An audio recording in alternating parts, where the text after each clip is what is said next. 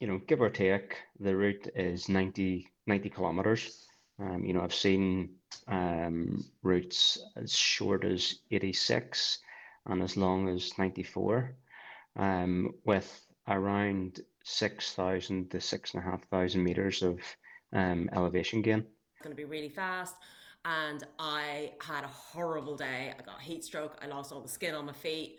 Um, I got dehydrated. And I remember coming down to the arch and touching it and going, thank effing hell, I don't ever have to do this again. And I do have people there who heard me say that. Uh, like I said, the wheels were completely off at this stage. You know, it was all picture, no sound. Um, we got to the top and uh, Gavin was like, you know, there was snow up against the wall as we turned the corner. Gavin was like, down the black stairs now? Something I had hinted at, you know, in the weeks before it. I was like, no, just get me off this darn mountain, you know, just get me down. And I, I, I was crawling sideways, you know, I was walking sideways at the, at the top of Donard, you know, I could clinging onto the wall, going down, like just taking sideways steps. I thought, this has got to be the easy bit, and it's not. Well, it was, I think uh, it was actually the wettest February on record. So the, the mountains were really slippy. So like uh, coming down off Binion, I had, I had a bad fall. Um, but it wasn't as like it's it's pretty, it's just because it's so steep. But it's like uh, off Muck and Moor and down off um, Muck is just grass, so they were very slippy. Um, even though I had a new set of tires on and a new pair of Innovates, I was slipping and sliding on, on there like so. That's part of the challenge, though, isn't it? So, like as well, because it's oh, so absolutely like look, it's half the fun, you know. It's just yeah. like to, to go out in, in, in conditions like that, but be prepared, obviously. But uh, it's it's it's enjoyable, you know. That's why we do it. And that's the Denis Rankin Round Winter Special. And this is the Inspiration Runners Podcast. Hey everyone, hope you're all well. My name's Robbie Marsh and I'm your host, so welcome to the podcast. We have an epic episode for you this week with all the races that have been cancelled. Quite a few people have been looking towards a winter round, and I thought I had an obligation to share some of the knowledge from the winter round record holders. We have Aaron Shimmons, who provides us with a brief introduction to the round. He is a well-known committee member who has also completed the summer round in both directions. Moira O'Sullivan, who holds the female winter clockwise round. Niall Gibney, record holder of the winter round anti-clockwise, and Shane Lynch, record holder of the winter round clockwise direction. Bit of a mouthful. This episode is two and a half hours long, so we're going to go straight into it. So with great pleasure, I give you the Denis Rankin Round Winter Special. Anyway, the Denis Rankin Round, okay? Um, Aaron Shimmons we have on the show today. We're going to break down a winter round. It's coming into that time of year. And with all the races starting to be cancelled, the Garmin Skyline was meant to be on today. Nightmare for mm. that team. Um, it was cancelled last minute, and it looks like that's what's going to happen over between now and Christmas anyway. So people, as they did in the summer, tending to look at the rounds, you know, to cash in on all this hard work that they've been investing in. So I thought it might be a good idea to actually do a piece on a winter round, um, to make sure people are safe and secure and people knew exactly what they're up against. So I know you were involved, Aaron, with um, the committee of the Denis Rankin. So I thought you'd be the best person to give us a bit of an insight into what the Denis Rankin round actually is. You know, how did it come about and what does it entail? I think you're right. You know, with the with the Skyline being cancelled, I'm, I'm expecting a couple of round registrations in the, in the coming weeks. Um, Sorry, my dog's barking. uh, I'm expecting a couple of registrations to come through for sure.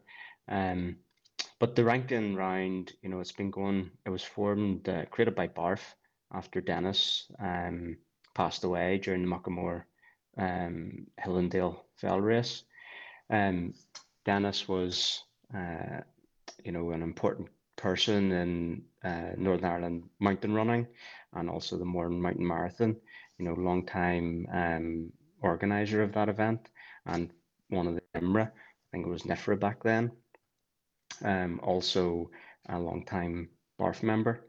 So we created the Denis Rankin Round in his memory, um, with the first um, recce of the round back in, I think it was September twenty thirteen, where we did it as a club relay. And that's how we got the original stats of the distances and the vert and all these sorts of things. So um, I know back in on that on that day, I started at Slieve Martin and went to the finish, and it was a nighttime start. And our objective at the time was simply, you know, get round in a relay in um, under twenty-four hours, um, and you know, see if see what it's like. Uh, and we did. And uh, it's a, it's actually really, really interesting, because whenever you look at the the route that we chose back then compared to the route in certain places now, it's it's very different. You know, there there are lots of, well, not say shortcuts, but um, better lines. Yeah, you saved yourself there. But that's that's yeah. it about the Mournes. Like, there are very specific lines that you can lose, isn't it? There's one thing about getting back onto the wall, um, but there's quite a lot of open ground there. And you can take, you can lose like five or ten minutes just going from one summit to the next. Yeah, well, it's, you know, that's that's really the the art of fell running. You know, it's the the fastest point from from A to B. You choose your route, and uh, and maybe choose your route based on your strengths. Are you a good climber? Do you like rough ground? You know, um, good runner. These types of things. Because we had um, Gavin Byrne on last week, haven't released the podcast yet, and he was saying, like, I was taking a look at Stephen's lines, you know, after, because Gavin had done it in fourteen hours something, and Stephen's yeah. phenomenal time, obviously, thirteen hours and thirty-seven minutes. Thanks for that. Yeah. Um, and he was saying, like, you know, his line from Chimney to Rocky, like, he came back down to the wall. He said, there's no way I would have taken that direct line that Stephen took. Like, the holes there, they're leg breakers, like, but real fell running ground, like, isn't it? Yeah.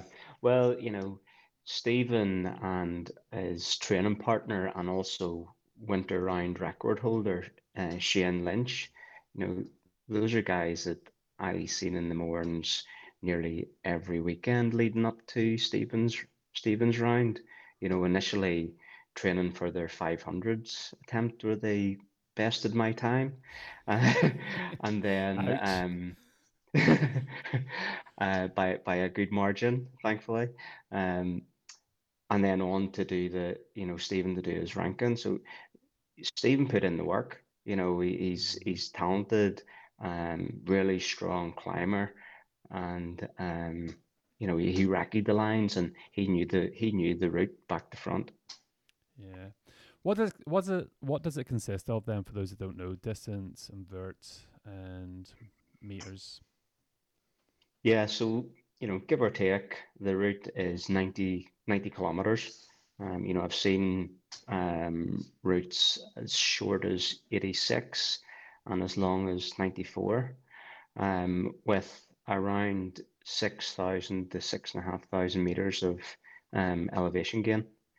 Um, and, you know, if you think about it clockwise, that first section from Donard Park through to um, Silent Valley, that is the biggest section. You know, about two thousand meters of, of the six and a half are just in that one, one section.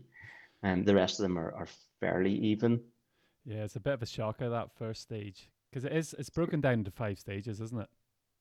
Yeah, it's in it's in five stages, um, and you know, you start first section and you're feeling fresh. You know, you've you've trained for it, you've you've you've tapered for it, but do it anti-clockwise, and that last section is a bit of a killer. Coming up from Silent Valley to the top of Binion is, uh, you know, it's in around a seven hundred meter climb. Yeah, you know, if you never you take take into consideration Wee Binion as well. Yeah, that is, like, even when I do the wall, I always go clockwise to avoid that climb. Yeah, it's it's uh whenever you can tag that in at the end at the end of a run, um or, you know, what I would have used section one as a as a training route, um out and back, and um turning around and coming back up from Silent Valley to the top of Binion.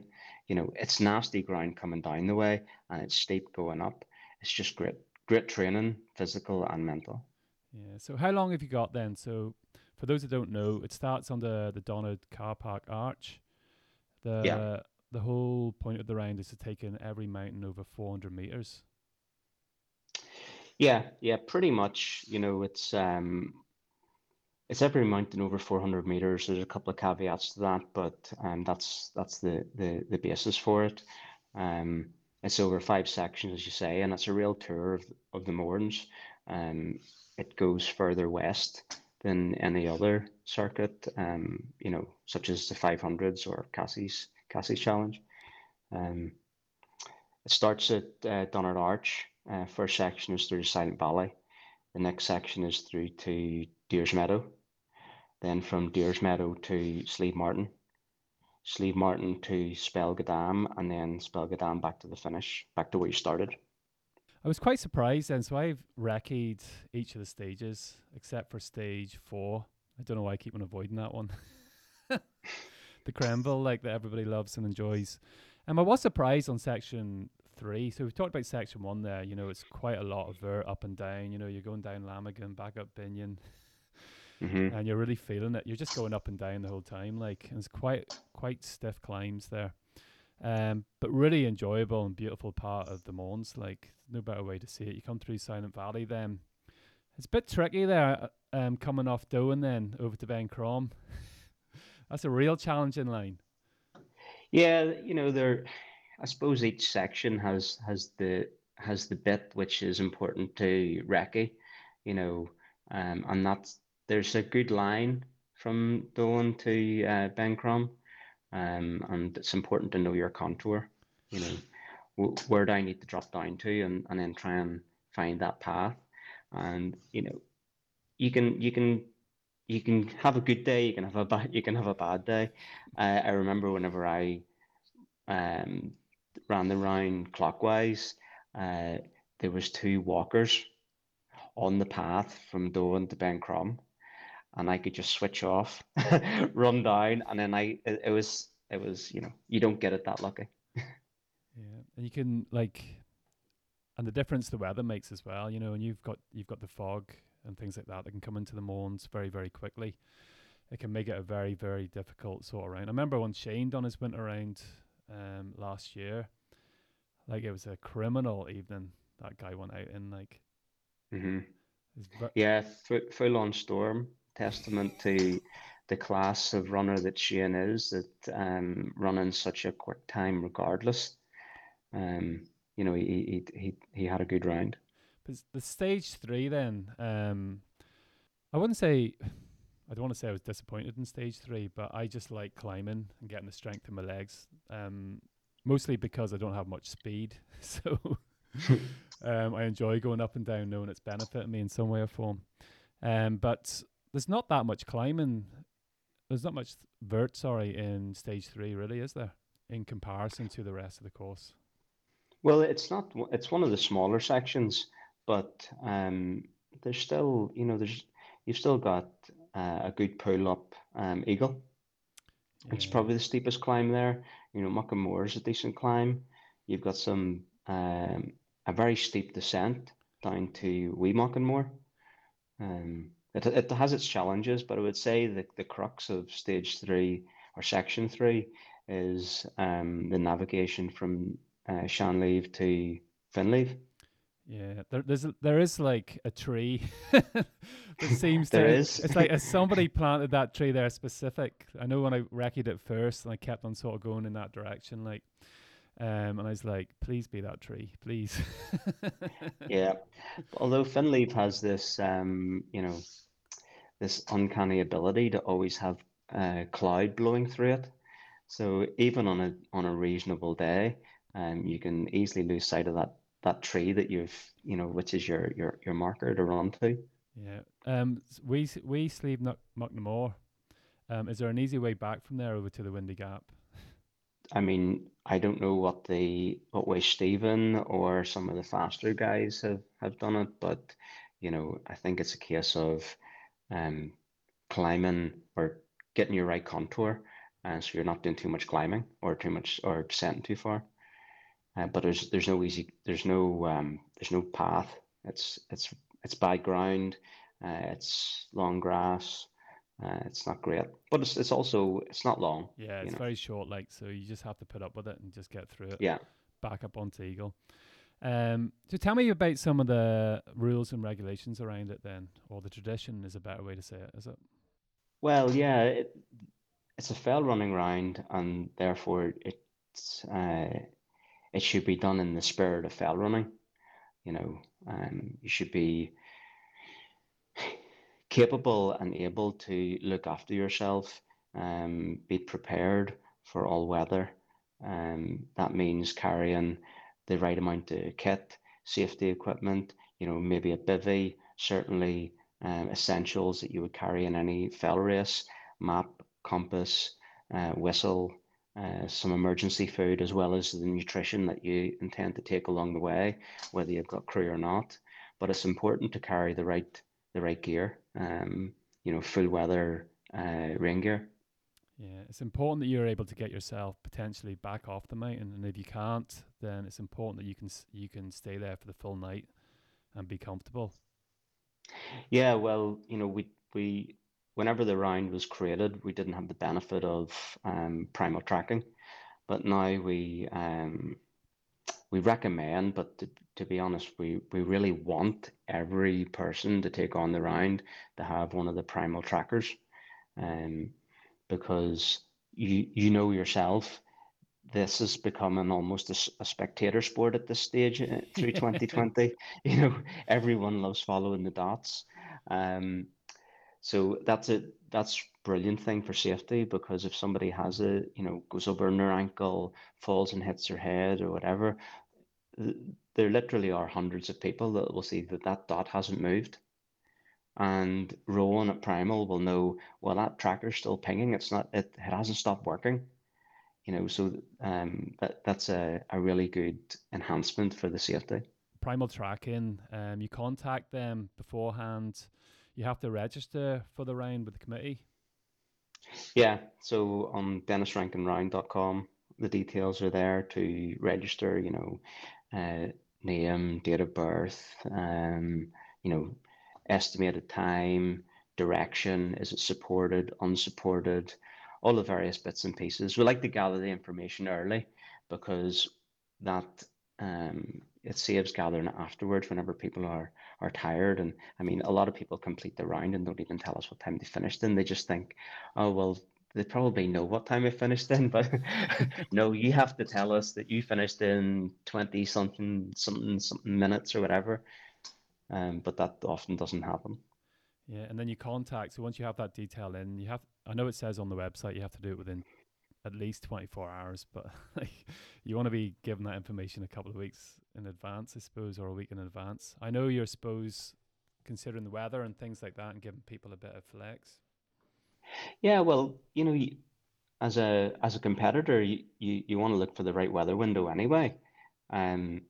So for me to say, well, I'm going to do the round next Saturday, um, I wouldn't really know until I, if I'm going to do it next Saturday until probably Thursday, maybe Friday. Um, so, you know, you, you give yourself some some wiggle room. Um, you know, so an email uh, a week, two weeks, a month, you know, we like we get emails into the committee saying that I'm going to do the round on the you know, the fourteenth of September or August or whatever, in May, you know, and the, the, the response back is usually, thanks for the information, you know, let us know closer to the time if this is still the plan, and, you know, get your tracker registered and all this type of stuff. Um, but a few days is all we need. Yeah. Um, Rowan um, is really the person to contact. Give him a week or two's notice so he can arrange a tracker for you. So can you get them on, does Primal Tracking have a website then? They, you can just go on to get the contact details and then phone Rowan. He'll send out a tracker. You'll start that on whatever time you're starting under the arch. Um, yeah, under the rules section on the Rankin Round website, uh, there's a link to Primal Tracking's website. Um, and from there, you can c- contact Rowan. He programs it up. So if you say, I'm going to start at two a.m. on, you know, Sunday, Um, he'll set it so that it's ready to start from two a.m. And I think um, my experience, certainly trackers weren't used whenever I did the rounds, um, but I, I used one of the trackers for Cassie's challenge, and I think I was told turn it on ten minutes before you start, um, when you're at the start location, and then you know there's a there's a wee video he sends you, you know, you know, you know, okay, that light's flashing that way, it's working great. Yeah, no, they are a great job. Like, for anybody that hasn't used a tracker, um, I'd say most people listening to this now know about dot watching and are yeah. aware of that, but it's great that it shows the tracker he has pre-programmed with all of the summits and all the cons. Um, so every time you pass one, which you must touch, by the way, as that is, per, that is as, very true. As per the rules um, on mm-hmm. the website, you must touch the con going by. Um, but the tracker does ping as soon as you come in the vicinity of the con, which is really good. Yeah. And, um, you know, I think it's important to note that there's no charge for the Primal trackers, um, but we ask for a donation to Mourne Mountain Rescue. And again, a link um, to that donation, you know, just giving or whatever type of page it is, is uh, is on the Rankin website. Yeah, very important, obviously, like that they get. I've never seen the mountain Mourne Rescue up the mountain so much as they have been since furlough. So they need all the True. support they can get, guys. Um, yeah. But I suppose a key thing about the Denis Rankin Round, this podcast is going to be about the winter event, and we'll touch base. I've got three great people on, uh, Niall Gibney, Shane. Shite, I'm going to have to edit that. What's Shane's second name? Lynch. Shane Lynch. Shit. You, Shit, I was you, going so well there. You never edit them, so I'm not, I don't believe you. uh, Shane, I'll have to do that one though. Um, Shane Lynch and Moira O'Sullivan. So they're about to, we're about to break down the kits and how they went through their winter rounds, which is good. But the key thing is, um, for any time of year, doing the den- uh, the Denis, is that the onus is on you. You know, this isn't an organized event in any way or form. You need to be, make sure you're properly prepared for it, that you have recce'd it. If you're not used to the Mournes or, or the mountains and things like that, it would be, unless you're a very experienced person that can read maps and is very good with a compass, you know, it's totally down to you as an individual to make sure you're in a good position to take the round on. I think that's po- important. Yeah. Uh- Personally, I, I think it, it's impossible to do the round without without recceing. You know, if if if somebody did the round without recceing, I would question how they navigated. I, I've I've recce'd the first stage about six or seven times, and you're changing it every single time you do it. All right, look mm-hmm. at that and look at that. I still get lost coming down Lamigan. that that always happens. It's so easy to get the wrong line. Just to finish then, um, what about ratification? Because you have to do it within twenty-four hours. So the tracker does record your time. The tracker records the time. It's usually not pinpoint accurate, um, because, you know, it needs to be stopped whenever we get the person gets to back to the arch. But um, yeah, we get that we get that time confirmed. Um, okay, so that's that's not the place really to get the time then. You need to know what time you start and what time you finish. The start time is uh, supplied whenever whenever you register for the round. So you're going to say, I'm, I'm doing it at two o'clock on, on Saturday a m, going clockwise, et cetera. And then the finish time is something that's supplied whenever you email to confirm, I completed the round, here's my finish time. And then we can we check that against the tracker and any other supporting evidence, you know, if you have any witness statements, any photographs, et cetera. Um, and also at least two people on the committee will check the G P S plot. Okay, that's cool. And then you get a certificate after that? Yeah, we normally we do a, a certificate um, sort of um, award at the Mourne Mountain Marathon. And um, Madeleine Rankin is involved in that. Um, Kerry Hall, Uh, Denis's uh, daughter, is one of the Mountain Marathon committee members, so it kind of it all ties in nicely there. Um, but this year we didn't do that, so uh, anyone that completed the round will be um, getting their certificate in the post. Okay, that's cool. Um, thanks very much, Aaron. Anyway, I think that gives an insight into the Denis Rankin Round, what it's all about, um, some of the sort of rules. Check out the website w w w dot denis rankin round dot com. All the details on that, um, for anybody who's looking to do the round. So just stay on, and we've got three people. That, how many people have done the winter round? It's about five, five people, I think. only have done the round, and there's a reason for that. It can be very treacherous. It's mostly done in dark. It's cold. It's wet. Um, but it's also, uh, it can be, if you like that type of thing, it can be a beautiful experience as well, which is totally different than the summer round. If you like a, a, a long, wet, dark walk in the mountains, then that's the winter round for you. Yeah.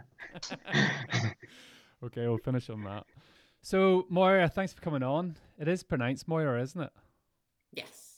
Just give me a little bit of background about yourself. I suppose it'd be good to get, I know you're a very humble sort of person, like, but what do you, what would you deem to be one of your biggest achievements or accomplishments?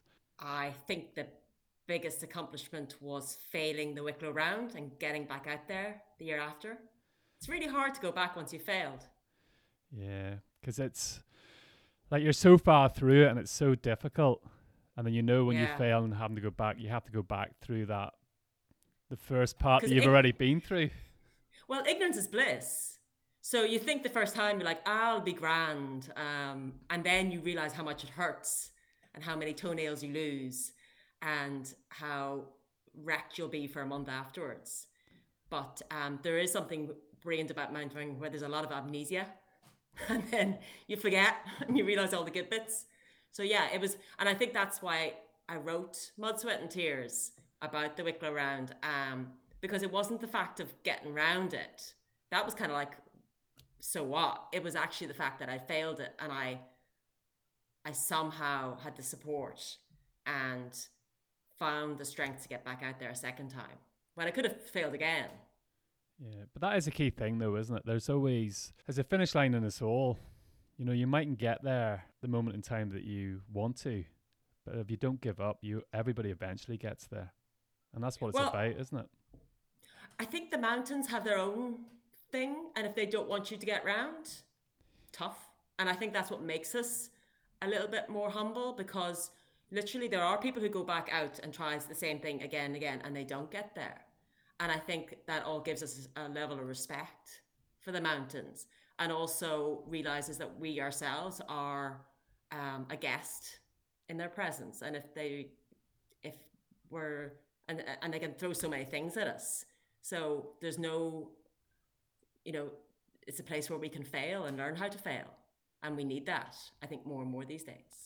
Yeah, they, they can teach us a lot, like, can't they? Oh, absolutely. You know, as you were talking there, I could feel the hairs standing on the back of my neck, because I can I can really resonate with that, because I would do a lot of night um, running in the Mournes, mm. just up on my own, like, just very safe sort of, you know, running along muck and sort of meals over to the meals and back again. And I remember in a previous podcast with Barry McCall, I know I've said this before, like, but I think it's relevant. You know, he asked me the question, you know, did you find the mountains or did the mountains find you? I thought, wow, that's a very good question. Like, yeah. um, and I understood where he was coming from. I never thought yeah. about it until he asked that question.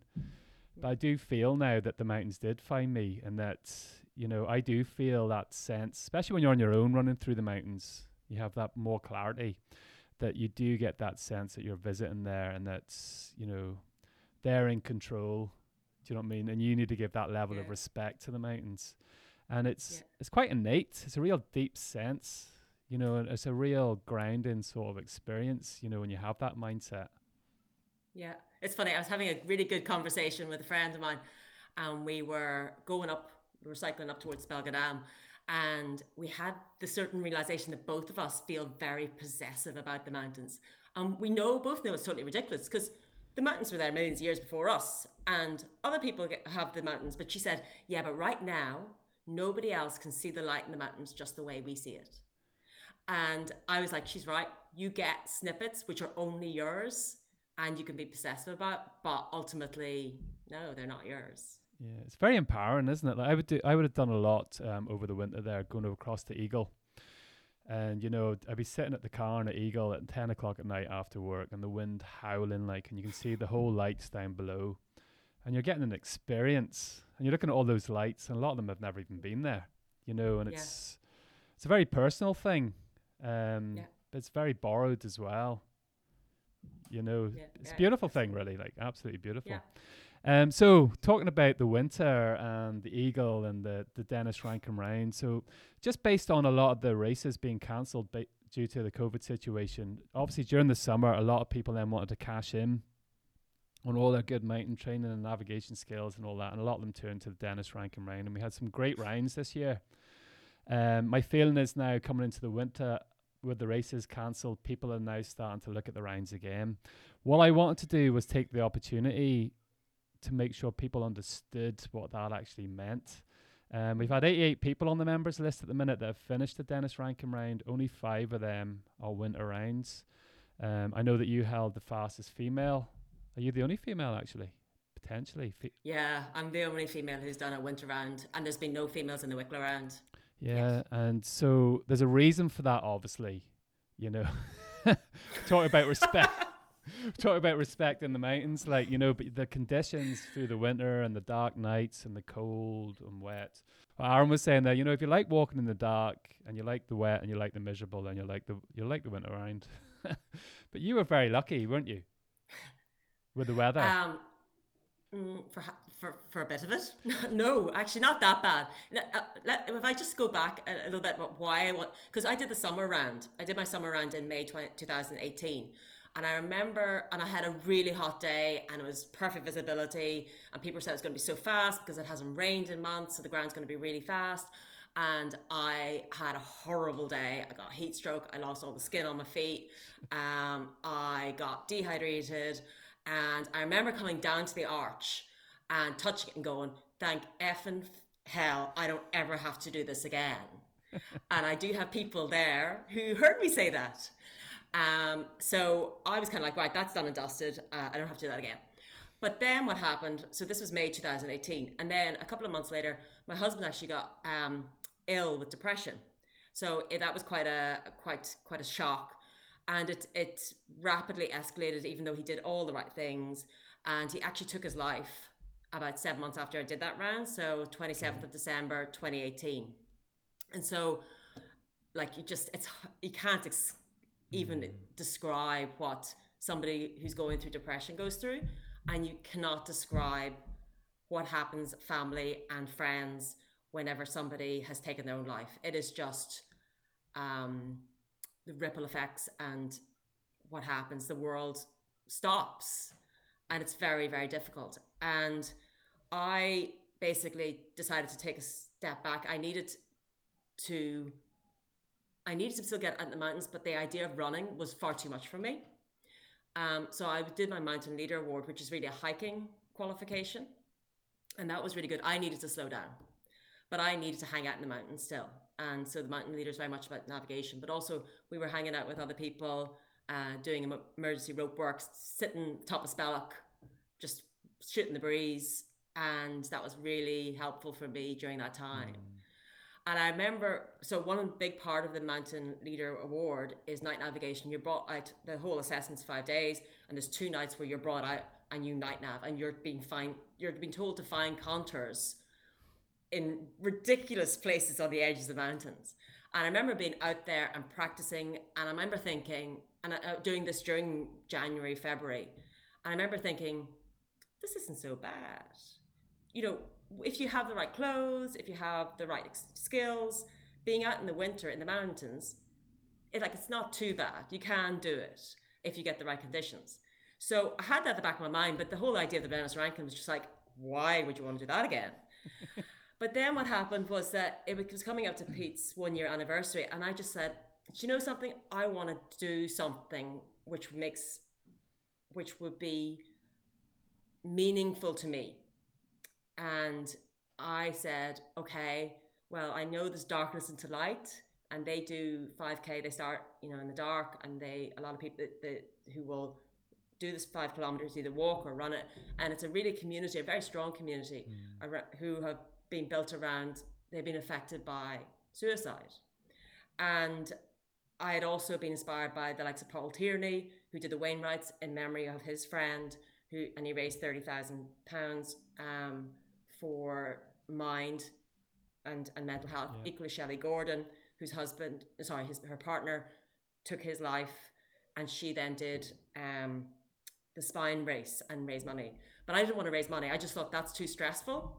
But I think running for a long time around the time of Pete's anniversary would help me remember. It would rem- help me in a way remember the struggle he went through, because a winter round is an extra level of struggle. But the difference was I did my summer round uh, alone. I wanted to run. I wanted to run fast. But this time I said, I don't want to run alone. I want to run with the people who have been supporting me all this year. And you would not believe how supported I was by the mountain community. And so my first person I turned to was my friend Paul Mahan, who actually got me into the sport of mountain running in two thousand six. And um, I said, Paul, will you do a winter round with me? And I was just like, oh, he's just going to say he's stupid. And the first thing he says, yeah, yeah, brilliant idea. Let's do that. Yeah, no problem. And then I just thought, okay, I need, I would like to run with other people. I just want to spend time in the mountains with other people. And so I reached out to the orienteering community and, you know, kind of hand over over face and said, would somebody come out with me on the winter round? And I just got flooded with, yeah, no problem. Everyone from Sharon Dixon, who was just like, this is the greatest idea ever. Let's go for it. I know people who run with you. I've signed them up already. And I just needed that kind of cheerleader to kind of go, yeah, yeah, though this is a good idea. And everybody knew the background of why I was doing the winter round, but we didn't need to talk about it. We all, just the showing up was enough. So I had, like, on my stage one, I had Billy Reed, I had his daughter Chloe Reed, I had Jackie Toll, I had a, a guy, Shane Kenny, who I barely knew, but friend of a friend who was like, wanted to carry our bags all night. And then, you know, on to next stage three, Kathleen Monteverdi and all her crew. We had a dog along. And then Denise Mathers, you know, uh, um, just, and then I got to, to Spalgadam, and, uh, oh yeah, there was Jeff Smith as well. Got to Spalgadam, a whole team of guys who I'd never even met. And Sharon's like, right, these are the lads who are on with you. Off you go. And the first thing one of them was turned around and said, can I take your bag? And stayed with me the whole time. And it was, what even was amazing, because I said to Paul, I just don't want any pressure. I just want to remember Pete. And I want to remember the struggles he wants. And I want to make a statement that it's okay to be in the dark. And it's okay to go through struggles. And we will be okay if we're with each other. And I said, it doesn't matter if we got under twenty-four. We've, our names are on the list. We don't need to be on the list again. And the funny thing is, I did my summertime in twenty-one hours twenty-four. And my winter time was twenty-one twenty-four. That is crazy. And yeah, but I think that's the power of community, the power of the mountain community that can get you through hell. Um, so you asked about the weather. Now, I've been in the mountains a lot. And the mount, the, the weather was meant to be okay, mild enough. I knew we were, there was a storm chasing in, so we were trying to get ahead of the storm. And so it was, it was okay when we were down in Newcastle. When we got up past Donard, I have never seen mist like this. It was dark with mist. I'd say the visibility was maybe about ten meters. So literally we were two meters away on Chimney, away from the path, and we couldn't see the path. And I had Billy Reed beside me. Even Billy was kind of looking going, I think the path's here somewhere. And so I, it was like going up Doan, we were just, just couldn't, like Paul was like, we got to the top and Paul said, sure, Ben comes over in that direction. I said, whatever you do, don't go that way because there's cliffs there. And he and I was like, just follow me. Will you just follow me, please? Because I know that we can't go that way. But you just couldn't see from the mist. It was just ridiculous. And so for the the the the, the first two sections, we very much relied on G P S. Like, I'm not going to lie and say, yeah, we did map and compass, and no, we were on G P S, and thank God for G P S to get us definitely where we had to do out and backs and change yeah. direction quite uh, precisely and find paths, which literally, if they're sitting two meters away, we couldn't find them. Yeah, no, I appreciate that. Like, the very next day, I actually downloaded your G P X file and went out and done the first two, or d- done the first leg that into Silent Valley. So I did, like, I actually was meant to join you that evening, because Billy had oh, sort yeah. of touched base with me, but something didn't. I couldn't do it, and it was it was funny because I was going up along the wall, um, from Rocky back to the Brandy Pad. You can see all these footmarks in the bog, and you're like, I wonder was that them last night. So tell me, found something one of those bogs. Yeah. So what what I wanted to do there um was make sh- The reason why I asked about your achievement was to show that there was a level of capability there before we went into the, the winter round, because there's a lot of mountain runners out there now. Garmin Skyline was cancelled today. Some people are looking towards um, the rounds based on that. And I want people to understand, you know, it is fine until it's not. You know, you really have to be par- prepared going into a winter round. So tell me some of the things that you were doing in preparation, because the likes of the Mournes and Denis Rankin, like Rankin, like you couldn't put a price on it, could you? You see, I think with the rounds, it's less about navigation. It's more about learning the route. So you will see people who just do lots and lots of Rankins. Like, and then if you're doing a summer round, you run the route. And you're trying to start at like two thirty in the morning so that you, um, you're not having too much darkness. So you're following the wall. You get to uh, the Bog of Donard. It's light. You run in the light. You run in the light until you get to back onto stage five.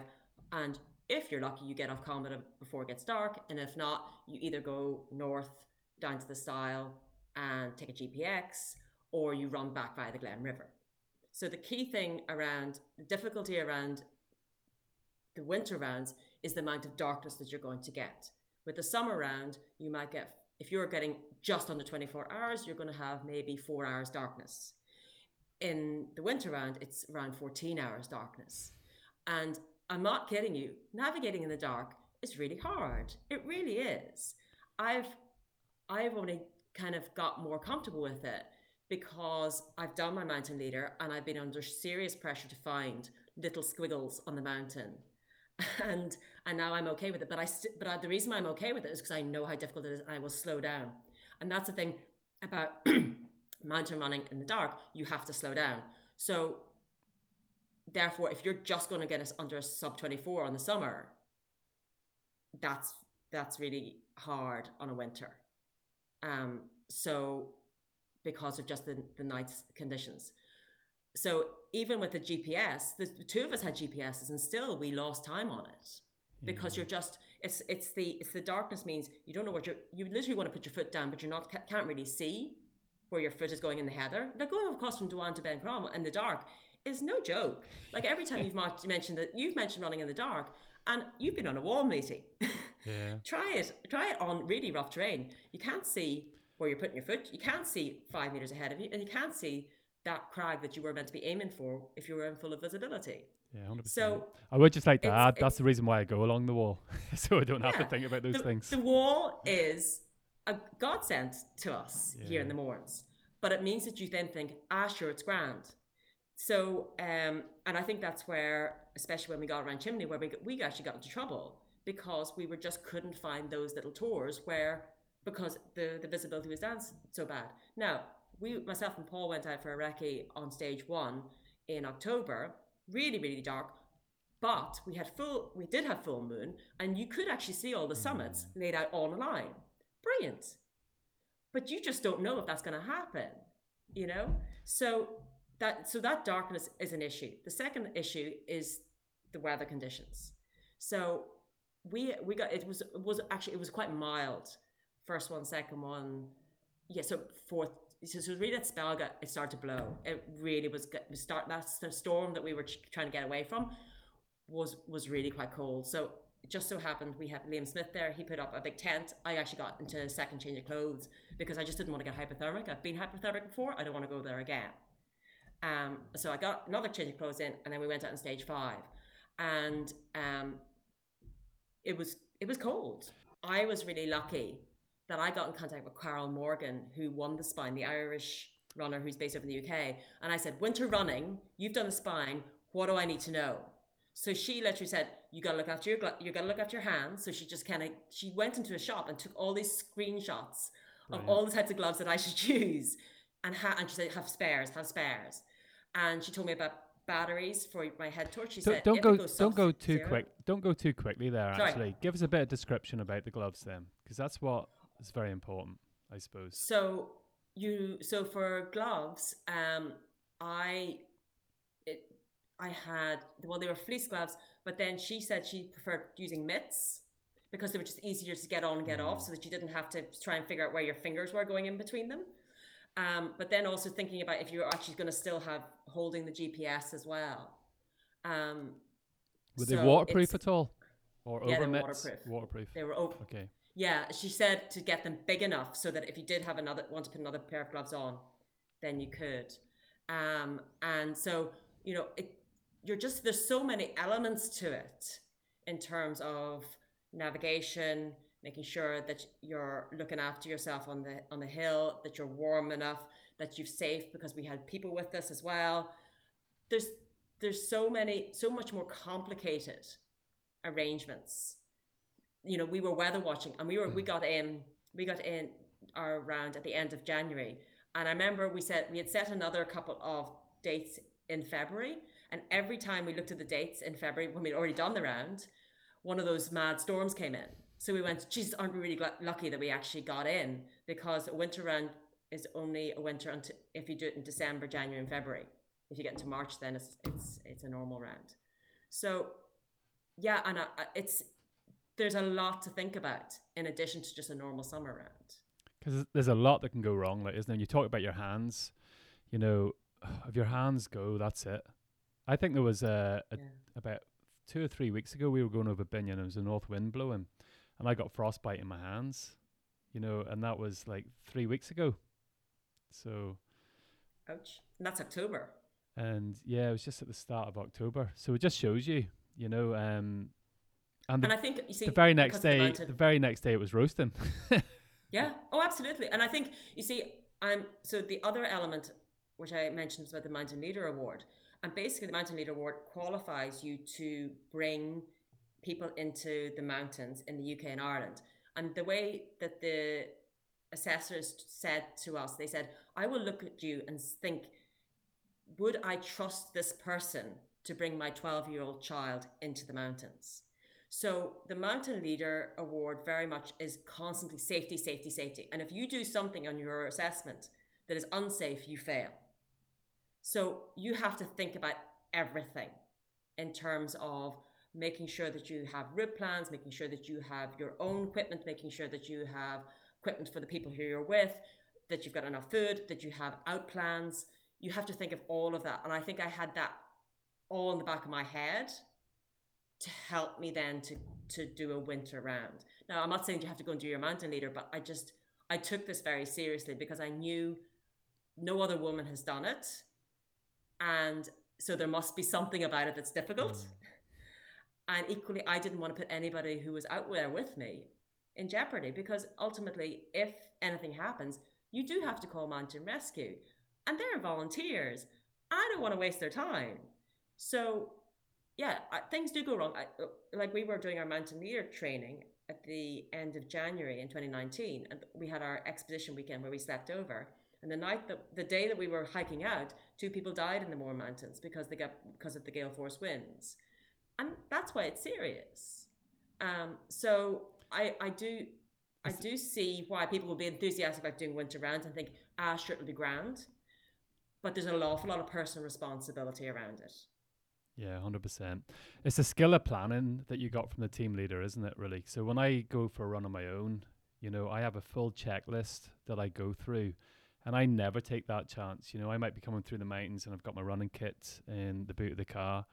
But if I don't have my get out and my safety and I don't have my survival bag, like, I'm not going up, even for a thirty minute jog. I'll never take that chance. Like, and it's unfair on other people. It's it's no different than the sea, going out without life jackets and Aaron and I have to come out. It's the same with the mountains. There's two two things you must respect, the mountains and the sea.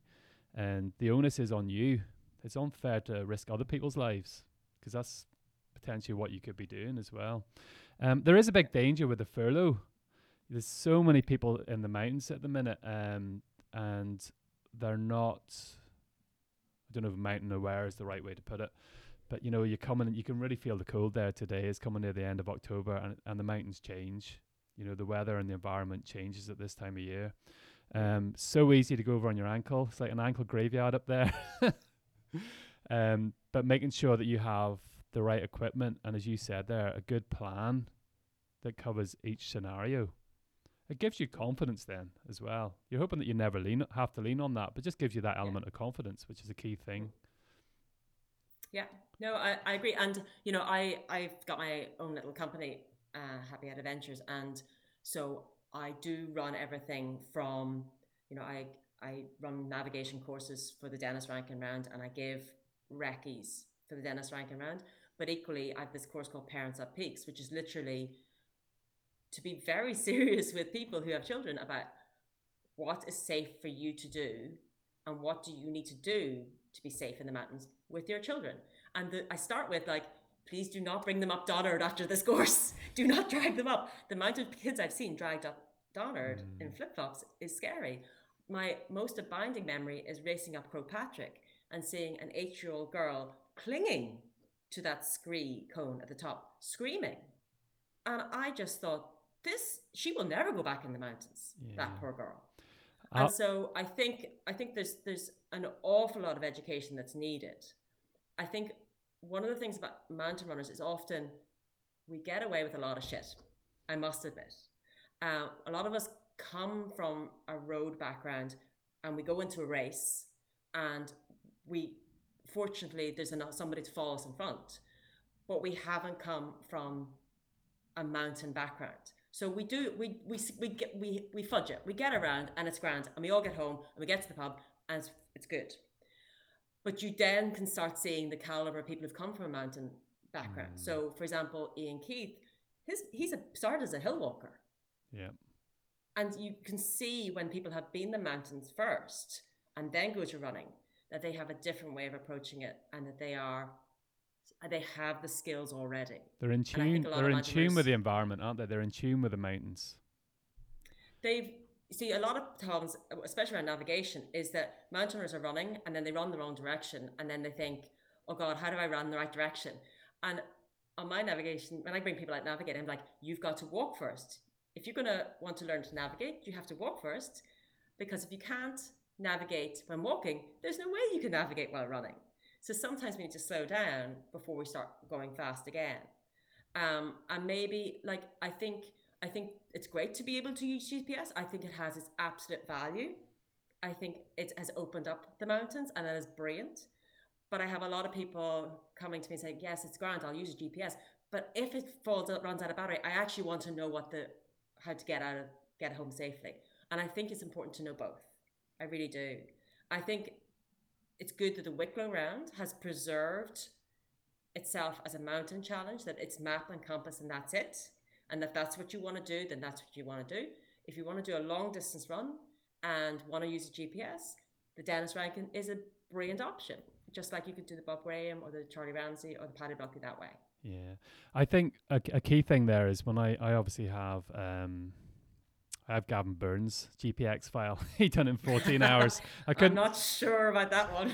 I'm just joking. I couldn't find Stephen's, like, um, because he wasn't on Strava. But uh, what I what I've got on my watch is loads of when I've been recceing the Denis Rankin Round. I have got loads of get out plans. So as, as you've yeah. said there, in the dark and the fog, you don't know where you're going. We were coming off Doan, but I was com- we were coming off the back of that, and it's such an easy, you know. to come off the back of that back onto the path and bottom of Loch Shanna, uh, Sleeve Loch Shanna. And we went totally to the right. Yeah. And I mean, we've done that a hundred times and then you're like, whoa, it just goes to show this was on a good clear night. Um, yeah. So if you do have, think- if you do have the G P X of um, Denis Rankin Round and you are going to use that, you should have a number of other courses on your your watch that yes. takes you off course as well. You know, if you get stuck on Lamagan, you should have a method of getting you back if you need to. If you get stuck at Sleeve na Glock, there should be ways of taking you out as well, not just that one map on your watch. So I think it depends, because I see a lot of people, they have, like on Phoenix, they would have the G P X trail, and what it is, it's just blank and it's a line and you follow the line, you follow the breadcrumb. And I used that a little bit. I had it loaded onto a Garmin handheld and I just wasn't comfortable. I was like, I don't know if this is correct or whatever. So I then got an eTrex thirty X, which is a handheld yeah. again, and I downloaded onto it Talkie Toaster maps. They're free, uh, because and they're actually really accurate. So the alternative is that you you buy for a couple of hundred the Ordnance Survey maps and download it, but I didn't want to pay that money. Um, but Talkie Toaster is excellent. So it meant that I had, I put, and then I put the G P X line into the, into the handheld as well. So I had the line where I should go, plus I had the maps on the base. So if I needed to get out, I could then read the maps on the handheld to get me out of there as well, because that would show a dot of where I was. So I'm just nervous about when you're using a pure breadcrumb, a G P X, that if anything goes wrong, you don't have backup. You don't, if you need to get out, you you have to keep following that line, and you don't know where you are yeah. in relation to the rest of the mountain. You don't know if there's a big down cliff to your right, because your your G P S doesn't tell you that. So there's just that necessity for both sets of skills, as particularly in the winter rounds, because of the amount of darkness and because you're not going to be able to see the route in front of you like you would in a summer round where you just run. Sure, Gavin and Stephen and the guys, yeah, they have they have full dark, full light all day. Yeah. Um, and then the other thing, just to say about darkness as well, it, which is a little bit more um, nerdy, would be your start time. So you know what you saw, I think with uh, Shane Lynch, he started, he did a start time exactly as um, a summer, so started two thirty. And just went through stage one um, in the dark, and then got light, and then just got the wall uh, yeah. on stage five in the dark again. Now, myself and Paul, we thought about it, and we decided to start at nine thirty p.m. And that's kind of coming from our adventure racing background. The idea that if you go into, often when you're tired and you're going to go into a second night, it can actually be like, oh my God, not another night. So we wanted to get our big night over and done with. So we started there at nine thirty. So it meant that we would get in in the evening, um, so that you wouldn't be facing into another um, night of running. And I, I thought it was quite neat. We got in time, we got sat in pub and afterwards, it was open, pre-COVID, la la la. So you also need to think about whether, what do you need to adjust for a winter round instead of a summer. It's not just to do the same thing. You need to really think about where you want to be at dark. And for us, we just wanted to make sure in Crenville, we did not want to be in dark in Crenville, because that's a spooky ass place with, and where you're just trying to find grass tracks and you yeah. don't want to be there at night. So you really have to think about, where do I not want to be at night? So what about your kit then, from your feet to your head? Walk us through that.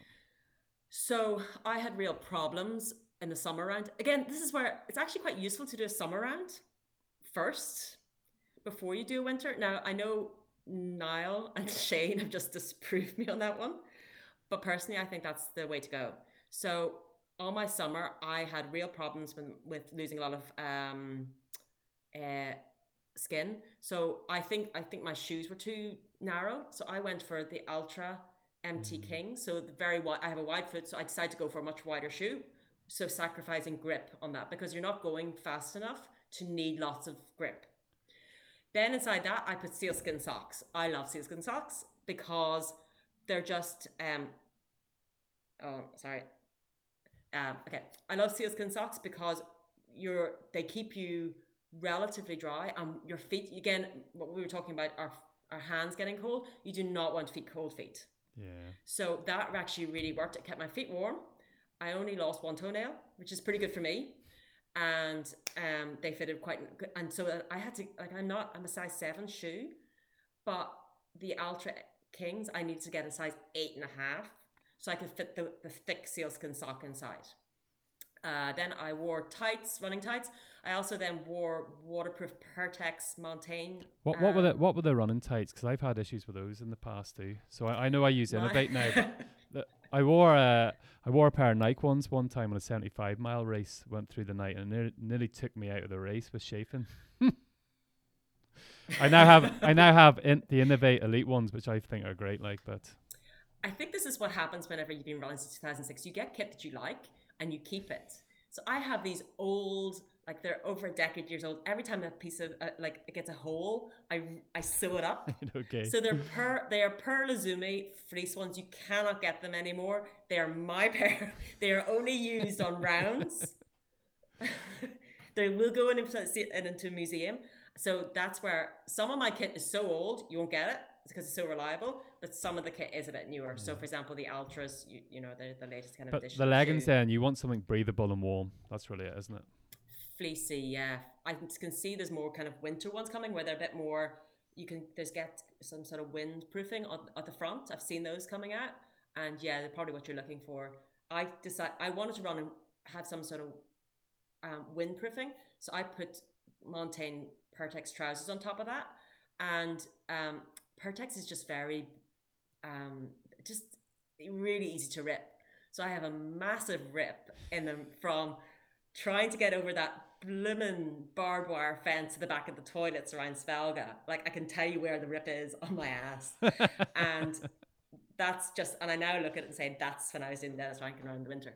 Um, but they were good enough to just get that, stop that wind chill. So when that wind picks up, which it does in the winter, you've just got that, just something just to stop it momentarily. That's a huge thing. Like, so I have a very, very light pair of O M M um, leggings and top. And when I crewed for the guys doing the Denis Rankin last July, this was July now, so I helped one of the guys back on the last stage, and I was waiting, not helping him that much because I wasn't waiting for him, but I was waiting between the saddle of um, Neil, Moore and Byrne, and it was freezing. It was one o'clock in the morning, even though it was July, really cold wind, and I put the light yeah. leggings on and just heated up straight away because it yeah. cut the wind out. So real, so real yeah. benefit. And actually, it was, it was interesting. I, I, chucked it to, I chatted to Paul O'Callaghan, who did a winter round as well, and God, he did this. He's the only person to have done a sub twenty, sub forty-eight hour Wicklow round. And I said, "Any tips?" And he said, "You know, he found that he was going up the mountains and he was getting really cold, and then he was going down into the valleys and he was getting really warm." And he said, "Just have on, ter- on terms of tops, lots of zips. So lots of cyc- one one zip will zip all the way down when you get into the valley, and all the way up when you get to the top." And actually, that it sounds so, so, so, so small, but it really does make a difference. Those little small things where, and I think that's what's amazing about the mountain community. Like I said, I could just reach out to yeah. Carol Morgan or whatever. Did you, people are happy to, to, to share their top tips, and they know that they're such so small, but they'll make a difference to you. Um, so yeah, Paul was very helpful. Just kind of talking. I'd love to that. know what gloves he was wearing, because they were like big lobster red. They stick out in my mind. It's like, what, it where probably, did he get them? It's probably his uh, oven gloves or something. Yeah. Okay, so your top half then. Yeah, I quite like craft base layers. Always have. I think it just comes from the orienteering background I have. Um, and then I had a, again, this is old school, low alpine. They don't make them anymore, but a fleece top and that. And then, this is a bit weird, so just go with me on this one. I then put my Montane waterproof jacket over that. Okay, so it's uh it used to be the Spine of it edition. It's got the, it's the latest one up from that. What I like about Montane waterproofs is that if they fit, they've got a lifetime guarantee. So I bought mine ten years ago. The zip failed. I told them, they sent me a new one for free. So there's my plug for Montane. um so but then I thought, well, you know, um so on so on top of that, on top of my waterproof, I actually put a Rab down jacket. And the reason why I got a Rab down jacket is because hanging out with the Mountain Leader Award, you hang out with a lot of, cl- of rock climbers and a lot of um, hill walkers, and they live in their down jackets. And it's brilliant. If you have to stop at all, it keeps you snug and warm. So I had this theory that, you know, if it gets, it's during the night, I'll put the down jacket on, then I can easily take it off for the rest of the day. But I was so snug, I never took it off. So like Paul was saying, your waterproof is under your down jacket. Should your like waterproof be on top of your down jacket? It's like, no, it works. Don't touch it. Don't touch it. It's it's fine.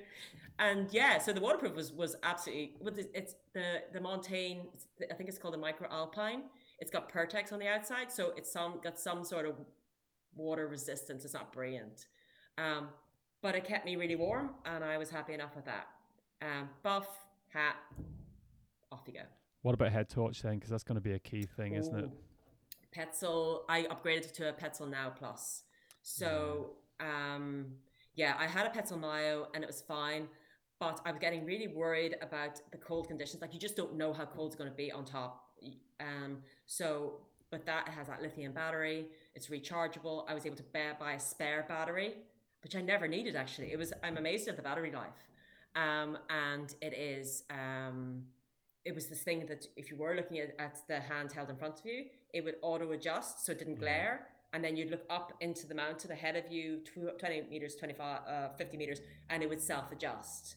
And um, so it's just being able to do, try and get things, do things automatically. Yeah, I, I love, uh, the one thing I love about it is the same head torch I have as well. I had the previous model, as you mentioned, and it now, um, I think it was four hundred fifty lux versus seven hundred fifty lux, but it's, you're on the first um, setting of it.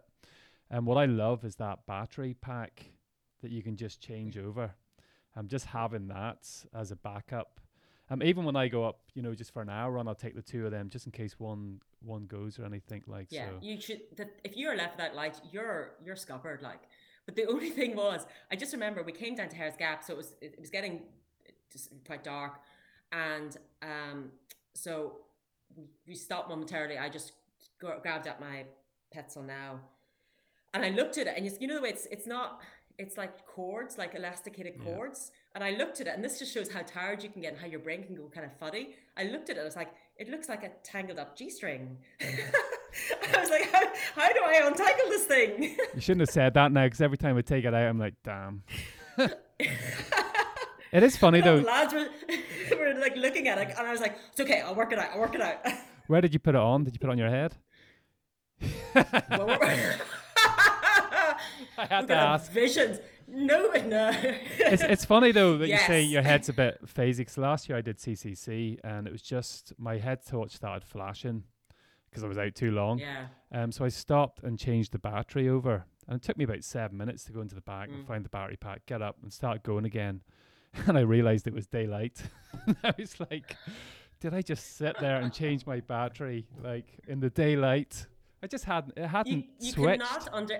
You cannot underestimate your stupidity when it's ultra running. My mind hadn't switched over that it'd become light again, like, so it was strange. So that, that's the that's the full kit then. We've talked about the crew. So in a winter a winter round, and we're talking about safety really. Um, it's very important that the camaraderie aspect and keeping your spirits high in that community is really, really good. Um, but there is that safety aspect, isn't it? It's very important to have crew, and it, if you can at all possible, we would advise you to have crew on a winter round. Well, also, and, and like I had guys switching over. Now, it was just a bit more logistically difficult to get guys switching over on the night section. We So we did one and two. It was easy just to keep the same guys. Um, but it was good to get to get good changes of guard. And actually, to be honest, like it was just nice to have an, another person at the stage just to have a different conversation. So that was nice. And just having that, that but that company, because it's just kind of... kind of long out there when you're out there mm. for kind of twenty odd hours. But what I did notice was that on stage five, I remember two of the guys dropped back, and I got really concerned. I had this mountain leader in me going, oh no, where are they? And the person I was with, like, I would remember the names, but I'm actually um I was I was a bit funny by then. I can't it was just somebody beside me. He said, I wouldn't worry about them, they're fine, they know what they're doing. So we're not just talking about somebody coming out for a run. You have to be happy that if anything goes wrong with them, they can bail themselves out as well. Yeah. So I c- we're not talking, and that's why I went to the orienteering community, because I know those guys are competent. Do you know what? That's a very good point, because what happened when I was crewing, um, one of the guys at the back, the rest of the, the, the other ones went on, and I thought he was out at Spelga. And then he goes, right, Robbie, get your gear together. You have to come with me. I was like, what? I was only crew, and I thought that was me done. Um, he said, well, I don't know the way. I says, right, come on then. And I was happy to do it, though. Um, I was happy to do it. What happened was one of his friends turned up. And he come he come over Loch Shanna when we were going along the wall. And it was coming into dark. And he had no head torch, and he had no equipment. Mm. And all of a sudden, so I had to give him my spare head torch, with me, which made me nervous. Um, because yeah, yeah. Now we've only got one head torch. He's going as slow as a snail. Um, now I have to worry about two of them. And I had a big enough job as it was, being worrying about one who had proper kit. But now we were down to, like, if my head torch went out, I was I was out. I didn't know what I would have done. It was up on the mountain, and it was making me really, really nervous. So I had to, when I told you I was waiting at the saddle, what I was doing was going ahead, waiting to turn my head torch off and waiting for them to get to me, just to make sure that I got the two of them back. So it is a key point if you're going out to crew, or if you're going to go and meet people to run parts of the stages, that you're also well equipped with all of the gear, because that person needs morale support from you. They don't want to be burdened with having they, to worry they with can't you. support you they yeah. can't you can't support your supporters.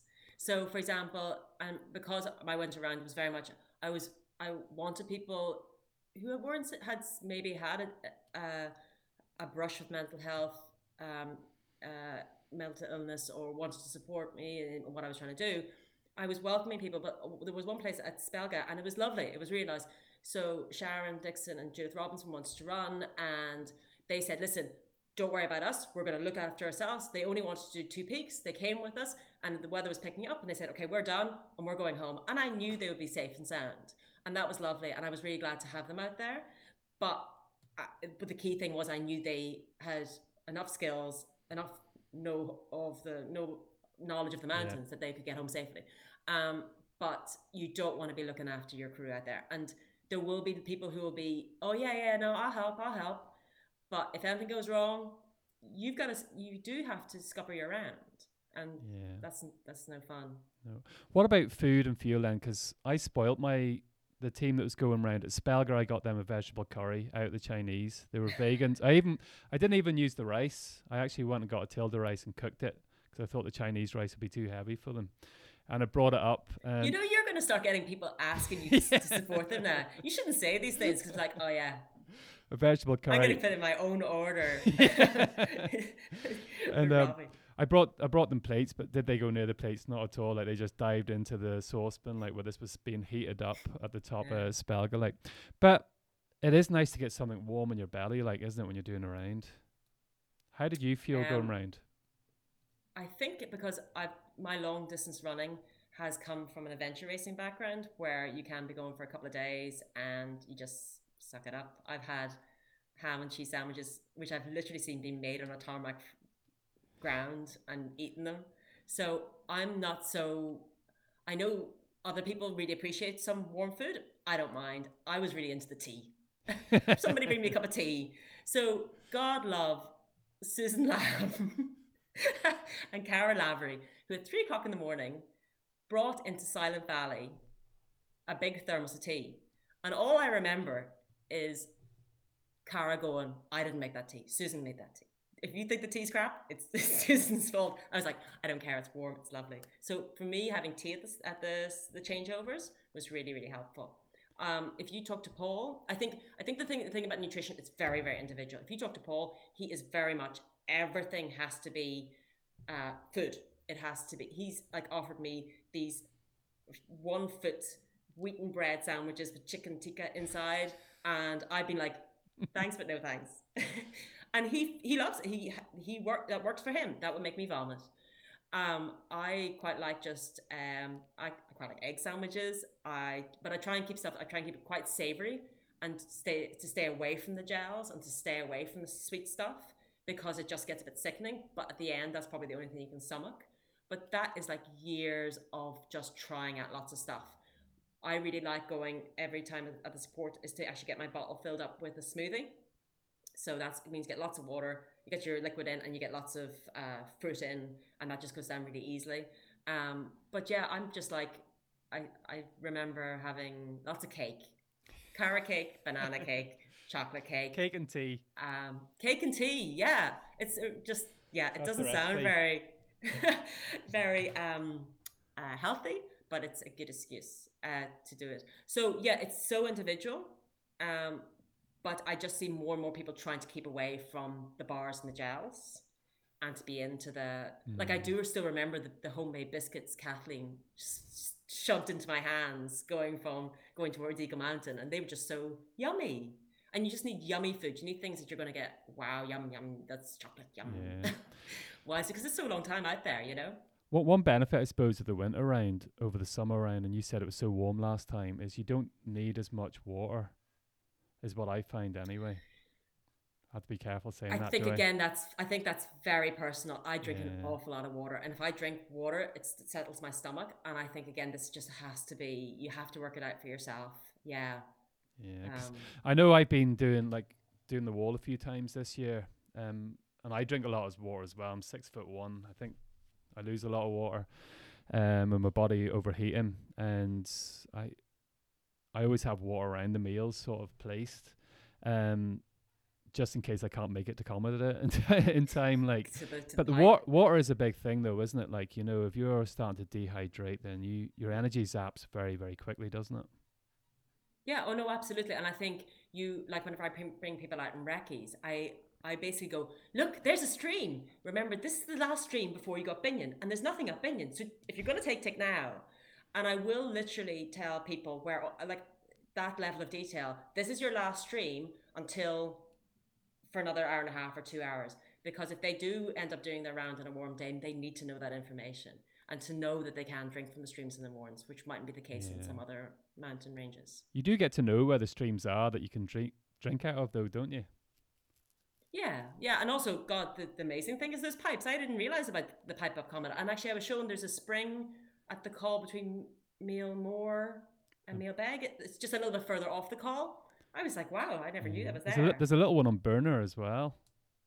Um, is there? Yeah, very, very small. So you learn one something Burner, every yeah. day. Very good. Uh, there's actually a little book in Burner. Have you heard about the book? I didn't know about that. No. Um, if you go up there, there's a little book in a box. You can open the box oh. and write your name in it. Maybe you shouldn't do it during this period in time see, with the COVID. See, I'd, I'd write, I'd write, I'm never coming up here again. Because I do remember going up Burner my winter round and just, uh, you know, this is again where your mind goes a bit crazy. And I just, I got to the stage where I didn't realize I was actually saying things. I thought I was just thinking them. And I was like, I just remember as going, oh God, is this never going to end? And then the person beside me said, you're nearly there. And I'm like, oh no, I just said that out loud. Brilliant. So what was it like then going down? You went down the front of Comoda. Yeah, so we went up because we had the G P S. Because it was a beautiful uh, evening, like, because um, I posted the photograph on my page from your report. Oh, that um, was the recce. Oh, was that recce? that, was the, that was the day of the recce. I'll edit, I'll edit oh, that, yeah. That's fine. Oh, no. Oh, the day of the actual, of the, it was just, it was, we were on bearings from the stile and kind of crouching right, over okay. towards the cairn and then bearing back onto the the cliff. But what was great was because as we were going down, uh, Mark Stevens, one of Northern Ireland's top orienteers, pops his little head up and says, how you doing? and and so he just basically went, follow me, and just guided us all the way down to the stile. We went down that very fast, Dan. We found that we were in the pitch dark in the mist, and he found that whole little track down. I was sped down, and then we had uh, Richard Gamble coming up. So when people were coming up, it was very obvious oh, then how yeah. to get back down again. So that was like actually we had a lovely descent going down, and then Sharon was there with her in the car park with her um, cowbell, and all, and then running past all the the boy racers as they tooted their horns, wondering what the hell we were doing. Brilliant, that's like, the highlight of the, d- the rounds. So how, how did that feel then, touching the arch? How did that feel? Um, I was very, I was, I was quite emotional, of course, because, you know, I'd had such a lovely day. I just, I had been running with all these lovely people, and I had my best friend, you know, Paul was there, and and it was important for Paul to come on that round as well, because he had visited us about three days before Pete died, and he had had that feeling that he hadn't done enough, um, and I think we always feel that when somebody's taken their own life, mm. that, you know, maybe haven't done enough. And so in a way it was a good way for us just to spend time together and to realize it is what it is, and we're still here and we're still alive, and I still got my boys, you know, they were three and five when Pete died, and they're great wee kids, and we'll we'll stay and do stuff for them and for each other. And I think, you know, the power of that round together, like, I so I'm so grateful for all those names I've just mm. mentioned to you and reeled off, that people came out and I got to spend lots of hours in the mountains with them. And, you know, I'll never forget that day, ever. It's one of the best mountain runs I've ever had. So yeah, I fell asleep about half an hour later, of course. But yeah, I, I, it's, it's, it's the hard stuff that is memorable, and yeah. we need to do hard stuff, and the mountains allow us to do hard stuff. Beautiful, Moira. I'm going to finish at that. Thanks very much. So obviously we're doing the podcast on the winter round. Um, yeah. Why on earth do you want to do it in the winter? uh, I would say blame Aaron Shimmons for that. Um, Whenever I did the summer round, um, looking through the members that had you know, done it previously and reading their blogs, and, and, and noticed that Aaron had done it anti-clockwise. It was it was more wanting to do it anti-clockwise than, than did in the winter, and it was just my uh, fitness and performance at that stage of the year was was going pretty well. So that's that's why it ended up being in the winter. Plus, looking through the list, I had spied that uh, nobody else had done it in the winter. So I thought I had a look at the Bob Green rounds and, and noticed that they had a prerequisite for, you know, what what constituted a, a winter round. So I uh, took it from there. But I could be first at something. I'll not be first in a race, but maybe I could be first to do the round. a so bit that, of a, that's bit, where it came from. A bit of a pioneer then, because you were. It's important to note how much how good a form you were in as well, because you you done the seven sevens. No, sorry, yeah. the Seven Sisters and the Seven Sevens and the Garmin Skyline. Yeah. But you were like in the yeah. form of your life coming into this, weren't you? Yeah, I had a good had a good race year last year. Yeah, um, seven sevens. Yeah, and the Skyline were both sub five hours, just about, but. Um, I was going well, yeah. I, uh, I had a good year, and um, that was after doing the Rankin round in the summer for the first time. Um, so yeah, yeah it just it just was was uh, clicking all right last year. But we had Moira on earlier on, and um, like she had mentioned the advantage of doing a summer round first before a winter round. Yeah, yeah, definitely, definitely a bit of experience. Um, first of all, I actually feel a bit underqualified uh, speaking on the same podcast as Moira and Aaron, all those guys, and Shane. Um, but yeah, no, definitely experience. You know, I think you you should have done it in the summertime, or, or you know, a round in the summertime to know what to expect, um, and know know how to prepare, and have have the team, uh, your support team, all clued up and ready to go. But like the anti-clockwise, like I was just thinking about that in my head. You know, you got mm-hmm. Sleeve Mucknamore. Off wee sleeve Mucknamore, like that's a tight downhill, so I can only imagine what that is going back up. Yeah, and then it, it, it was it was a, a leg puller, that one. And then um, sleeve yeah, muck there was at a that few, stage. few peat hogs. Yeah, well, at least I had a cup of coffee before it. Yeah, before Deer's Meadow. But then yeah, Benyon near the end. Honest, it, it it all flowed all right. It was the final leg that the wheels came off. You know, even when when I set out to do the round, the other thing that drew me to it was that there was only one other person that had done, Aaron, obviously. Um, so there was only one time to beat, and I was sort of thinking, could I, couldn't I, the whole way, um, until that final leg, and then yeah, the wheels just came off, uh, leaving Silent Valley to go up uh, Wee Binion and Big Binion. That was just that was just a killer. Yeah, and that is a key that thing, just... though, isn't it? Like, because you start off under the arch, anti-clockwise yeah. is a lot more challenging. Me and Aaron sort of touched on it earlier on, like, um, because yeah. it's so difficult that. Going to call it the last leg for you, yeah um which is normally the first stage for most people, like, and it, it really is tough. But if you can yeah. go out if you go out too fast, even though you're pacing steadily, you know, you need to save something in the bank for that last stage. Oh, like, my my biggest problem was, and I should have known from the summer round, was was not eating. um I, I left my house at whatever time it was, two o'clock. I had a bowl of porridge. I don't eat porridge, schoolboy hour. I should have ate what I normally ate, um, and I just felt sick for the first few hours. That was just sitting in my stomach the whole time.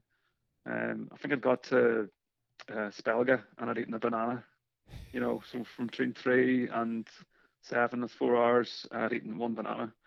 Um, so I think that's what really caught up on me at, at the end. You know, I just wasn't eating and drinking what I should have been. Uh, yeah. In the summertime, summertime I slept in. Um, you can ask my friend Gavin Hines about that one. Um, I slept in and didn't have any breakfast, and I was starving the whole time, but that was great because so it meant I was eating. I was eating nearly every half hour, hour because I was starving, hungry. Yeah. Um, but I think I think that's where I went wrong in the winter round. I just couldn't eat, couldn't bring myself to eat.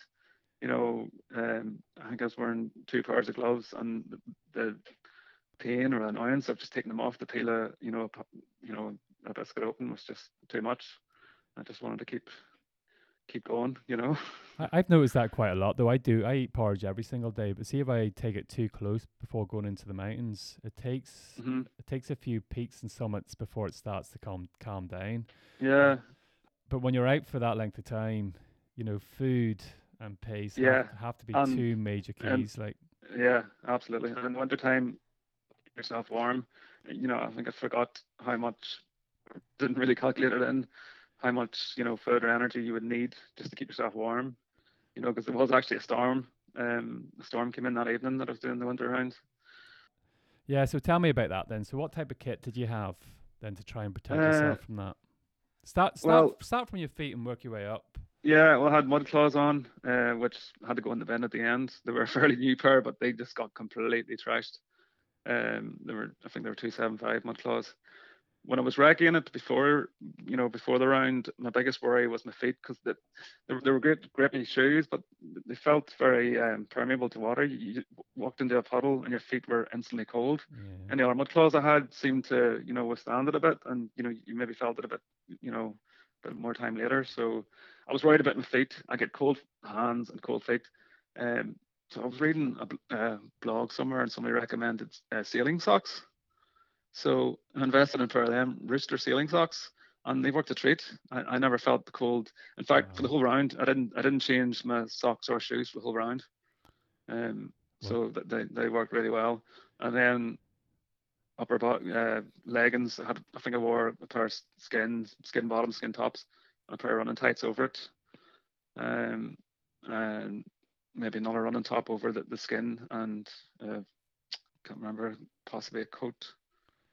I think going out in the first leg, I changed that many times. I changed two or three times. So again, that, that was a big worry, you know, stopping and getting cold. Because I know what it's like uh, trying to get going again after being cold, but yeah. seemed seemed to manage all right.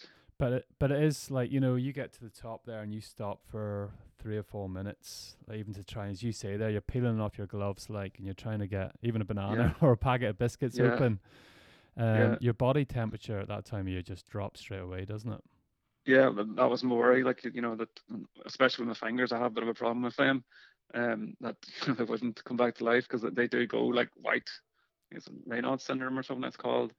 Um, but they, they do they do suffer from that.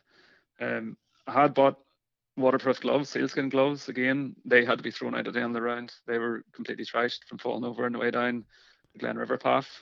Um, There's bits and pieces yeah. of you left all over the mountains. Yeah. Are you so, wearing, are you using poles? Because poles can make your hands very cold as well, can't they? No, I don't. I don't use poles. I haven't uh, got onto them yet. Okay. Um, one thing I one, one thing I found this time of year, I do enjoy them for the uphills. Like, um, they increase the the chance of your hands getting colder, obviously, because they're out there all the time in front of you, and you're not really getting protected. Um, what about the wind chill then? Like, were your, what type of coats were you wearing to? Because it's a key uh, thing, isn't it? Yeah. Um, well, the first leg, I nearly got blown off Cometa and Mealmore. Straight um, away. Yeah, yeah. Like, uh, when I'm standing at the Arch in Newcastle, you know, there's people leaving the bars and, you know, staff leaving O'Hare's, and they were just looking at me thinking, what is that guy doing there? I was standing, you know, waiting for the clock to tick three o'clock. Uh, because the wind at that point was, was blowing about the place, you know. If, you know, so um, I think I was wearing um, Helly Hansen base layer, and I think it's probably the, uh, possibly the Icebreaker top, merino top, um, and then waterproof coat. Uh, I think it was a Higher State waterproof coat. Um, yeah. There's mer- the, I just ice, keep... the Icebreaker and merino tops are brilliant, like, aren't they? Yeah, oh, that's class, yeah. But, um, well, you know, I just knew just to keep moving. So, yeah, going up Cometa. Um, I mean, that that was my biggest worry starting out, uh, is to get up Cometa, you know, not to go off the beaten track. Um, cause I knew once I hit the tar and hit the wall, you know, that'd be hand railing it for the first, you know, for the next few peaks. It's pretty exposed um, going up there as well. Yeah, yeah. So the wind was, was trying to blow me off, because going up the front of Cometa, up, up the ridge, and the wind was, was blowing. I, I got right down, you know, I was hunkered right down, you know, bent over. Um, But, you know, the navigation was, was, was one hundred percent. It was, it sailed straight up to the to the cairn. And again, on top of the plateau of Cometa, I was crouched way down. It was just trying to blow me away. So um, I actually thought that, that that was one of the worst bits. And I, I got to the wall and thought, right, we'll see what it's like on the other side of the wall. Hopefully it'll be all right. And it wasn't. I thought, right, I'll see what it's like at Her's Gap. If it's any, if it's if it's as bad as this, I'm going to bail out. I got to Her's Gap and it was just completely quiet. And I thought, oh, right, keep going. But that was probably because meal, the meals in Berna were blocking the wind out from where the, you know, the direction it was coming from. Um, it can be pretty Berna, unusual sometimes, like, can't it? You can be up there. I know we'd done the Iraqi, the seven sevens earlier on in the year. It was about sixty mile an hour gusts, but then you would just get calmness, like spots of pure calm yeah. where there's no wind. It was just, Yeah, that was hers gap. It was just pure calm. It was like, oh, somebody just switch the, you know, turn the switch off. But then going up Mailmore, um, I got over the wall at Mailmore, um, went to touch the cairn. I was trying to touch them, and I got blown off my feet completely. Got blown over. Jeez. So, because I was going to follow from the cairn down, you know, through the gap in the wall, the, yeah, you know, the yeah. Hill and Dale route, um, you know, a bit of a shortcut. I thought, right, okay, I'm going to stick to the wall now. But that that was, you know, I did actually get blown over.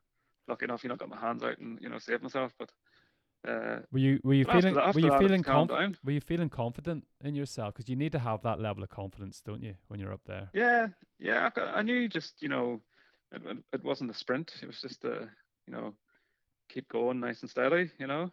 But even with that um, weather, like, you know, it can. You just have to go yeah, slower, well, don't you? Just take it yeah. in your stride. Yeah, and thankfully after Mailmore it, it sort of calmed then. It was it was it was fine. Um, I remember heading over when I was leaving the wall to go over to Ott, uh, a shooting star above my head. That was pretty good. What about uh, why did you start at three o'clock in the morning then? What was your logic behind that? It it was um, well, I'm think, thinking was going that way. Once I hit the wall, you know, navigation wise, wouldn't have much to worry about, and I, and I sort of thought, uh, you know, I, I didn't want to do from Spelga, you know, to Rostrever and back. I didn't want to do that in the dark. So I was happy doing that in the dark, you know, with the wall being your handrail for most of it. Um, you wanted to leave it at Ott and, uh, you know, Butter and Spalfa. Um, but they were fine. Um, so that that was the main thinking. And, and similarly, you know, it worked out that the last leg would be in the dark, but up Binion, you're following the wall, that you're then hitting uh, pretty well-worn paths that are, should be pretty obvious, uh, which they weren't. um, got up Binion, but the final leg, I was joined with uh, my clubmate Gavin Hines, um, and he, he saved me. Like I think, uh, you know, if it wasn't for him, I would have bailed out at Binion. Um, I don't know how I would have bailed out, but that was my thinking. Um, I got it, to the top of Binion. Pretty, pretty tough. In. It must have been pretty tough going up over Binion, had, though, at that, that stage. That would, yeah, but stupidly, I had packed a two-litre water bladder in at Silent Valley. Thought, you know, right, you know, save me uh, looking for water in the rivers, um, which was really stupid because I hadn't carried two litres all day. I had, you know, my bag was fairly heavy, but two litres was another schoolboy error. You know, I wasn't used to it all day. Why, why do it for the last five hours? Um, so anyway, we eventually got up Binion and the you know, just as we were leaving the wall, the Clyde and Clyde came in, and uh, it, it was a stumble to find the top of Binion. And then, when we were convinced that we were on Binion, trying to find the path off it, you know, the, the path that I thought was would have been obvious, and the whole way along the, the you know the ridge between the towers of Binion, you know, I wasn't completely convinced we were on the right path. But uh, you start second guessing you know, yourself, don't you? Yeah. Well, thankfully Gavin was there, and you know, it, it, you know, calm head on him, he, he was able to navigate that bit. Um, but it meant when I was going up Lamigan and, and down Lamigan, I just kept my eyes glued to the path. I did not want to take my eyes off the path going down Lamigan. What was in your What was in your kit bag then? Uh, just the usual safety stuff: survival blanket. Um, I usually carry, a, you know, a, a mountain shelter. I don't think I did for that there. Um, it was just spare clothes, sp- spare tops, and hats, um, and. I, That was in the Montane, you know, uh, ten-litre bag. I had a waste, O M M waste bag as well, full of full of grub. But again, you know, I think most of the stuff was there at the end. Yeah, the O M M uh, bag is a good is a good tip though, isn't it? It is, like, yeah, it's easy. Yeah, definitely. I would, One yeah. thing I always say to people is make your food easily accessible.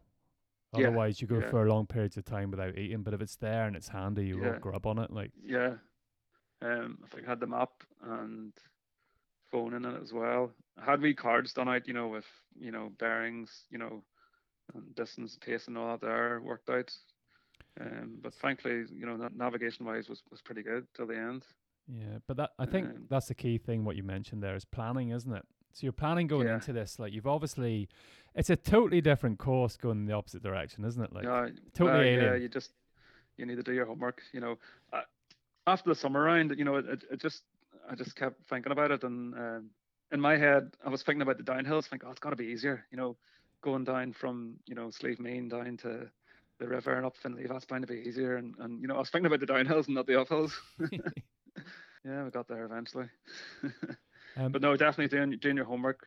Um, I maybe didn't do enough reckoning of that bit between Finleave and Deer's Meadow, because on the day, I think I'd, I'd been over it twice, and both times across Finleave, the Shanleave, you know, the, the cloud was down as it usually is, and, you know, I was just following a compass to get there.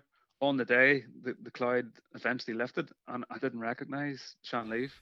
I, I was looking all around. I was, I was, I was downhill a wee bit, a wee bit too far to the left, heading for the wall, and I, I didn't recognise that the Shanleave was actually, you know, quite a, you know, mountain in front of you. You know, I was expecting, you know, completely flat. So yeah. When you look at the map, and you know, um, so definitely familiarise with, familiarise yourself with uh, what you're going to be facing and what you're, what it looks like. I, I really did not recognise Shanleave. And that's it. Like, um, for me, I've just been recce in, you know, stages of it. I have, I've, the whole point of this podcast is really to make sure people are prepared if they're thinking about doing the winter round, you know, right. yeah, having yeah. the summer round and understanding how much you're, it's going to take out of your body. And I know it's a different thing, you know, it can be as challenging in the summer, you know, with the heat and the dehydration yeah, and all of that yeah, stuff and losing yeah. salts and things like that. Um, yeah. But you really, you, it's not just the course you have to trial, is it? It's your kit. Like, did you did, yeah. you, did you do much recceing with your kit and trying to work out what worked and what didn't yeah. work? Yeah, I mean, I, I did have other layers. Um, yeah, I, I was pretty all right. I, I tried, you know, two or three tops on, on windy times I was up. Um, it was nothing special. It was just, you know, I was always base layer, you know, or skins, you know, top and bottom, and, you know, more layers on top. Um, so, yeah, I'm probably... should have maybe invested in, in better stuff, but it, it, it did the job. Most of them had holes in it by the end, so they had to be chucked out. um, but in terms of recovery, you know, when you mentioned there the difference, uh, after the summer round, I was fine. I was out jogging, you know, a few days later, you know, um, I found it all right. Um, the winter round, um, I don't think I could speak about it or, or um, you know, think about it for, for months after it. Um, my body was, was just broken. Like, my... My feet, the tops of my feet felt broken. My metatarsals, both feet, both feet, sorry, felt um, felt as if I'd broken them on, on course. I convinced myself I had shingles. You know, a week later, I had like this rash on my back, but it, you know, it turned out it was from my backpack. But it was tingly and um, it was the right shape. I, I was convinced it was shingles, and I was just run down for a long time after it. It took a lot out of me, and, and writing up the blog, I, I did that during lockdown. You know, nearly six months later. I, was when I could bring myself to think about it or talk about it. You know, it, it was a case of... It's a bit of a uh, counselling session. Yeah, it was. It was. It was therapeutic. And what about what about fuel then? Because that's obviously... It sounds like you obviously had enough strength and fitness in you to push through, even though like a banana at that stage, you know, you, you weren't you weren't topping up what your body needed. It's maybe yeah, one of the yeah. reasons why you broke so much after yeah. it. Yeah. Um, but what type of things would you generally fuel in the winter? Um, any sort of protein bars, banana. Um, in the summer round, I had a lot of Lucasade Sport. I mean, again, it's not something I usually drink. You know, I wouldn't really drink many fizzy drinks. Um, but yeah, I had, I had it in the winter round as well. Milk, milk worked a treat. Um, both in the summer and the winter round, it, it saved my stomach. Yeah. I definitely recommend that. Um, anything, you know, light. I had a couple of. Um, pan of chocolates, croissants, that sort of thing, something that'd be easier to eat, but again, I, I hardly, or maybe I had one of them. Um, it's good to on, get that type round. Of fat in, isn't it, like you get from a croissant or a wee... Uh, um, I also found that, um, like, small rice pudding, I think that there is something to do with milk that settles your stomach, you know, if you're yeah, taking too yeah. much sugar. Did you take Definitely any Coke? I recommend milk. My favourite I Coke. Did, yes, because that was my discovery in, in the summer round. Um, again, just from reading other people's reports on, on doing it. Um, I had my first Coke at Spelga on the summer round, and it worked a treat. I like, you know, my I think my time from Spelga to the finish was quicker than my, um any any time I'd done before, like Skyline Ritz or anything like that. And it was just Coke, and I think I had some watermelon um, at Spelga, and then I had a, a caffeine um, caffeine tablet in my water bladder in the summer round. I, I just flew around, didn't eat or drink anything else. Um, in the winter time, um, my first Coke was stage four, I think, coming down to, coming off Doan, heading down that track. I had some because the wind was blowing me back up at that stage. Um, and then when I got when I got this, yeah, because I was looking at that was the one bit of that leg that I was looking forward to, running down, you know, past Loch Shanna Lake, um, heading down towards Sleeping the Loch, and the wind and rain was just driving me back up it, and I had to like crawl along it. That was that was the first t- time I had to get the cook out. Um, and then at Sile Valley, um, my wife met me there, and she had a, a nice gravy chip. Um, winner. Yeah, proper mountain feel. Um, and I had a lot of cook there as well. But I mean, uh, I wasn't drinking that well during the round. Maybe I shouldn't have been drinking so much uh, coke. I don't know. Yeah. Um, you know. Um, you, you have to. I have to watch coke anyway. Um, you can take so much of it, then you have to watch because it can yeah. sort of upset the stomach slightly. What was it like getting the gravy chip then? Getting something warm oh, into your stomach? It was great. Yeah, it was lovely. Yeah, I remember sitting on the bench and sweat in uh, Silent Valley. Um, yeah, I was just, I was just bliss. Yeah, really enjoyed it. Um, um, and the importance. I also go ahead. Sorry, I was also met on top of uh, at the saddle between Sleeve Martin, Sleeve Meal, or Sleeve Mean um, by Ian Wright and his son James, and they cooked me a, a toastie on a, a campfire, so I had a ham and cheese toastie on top of Sleeve Maiden there um, at about half ten in the morning. Um, it's it's things so yeah, like that, that though. That went down all right. It's little things like that though that make it memorable, isn't it? Yeah, yeah. Um, and again, I drank a fair bit of coffee. Now I'm, I'm a big coffee drinker, so they had coffee for me at that point.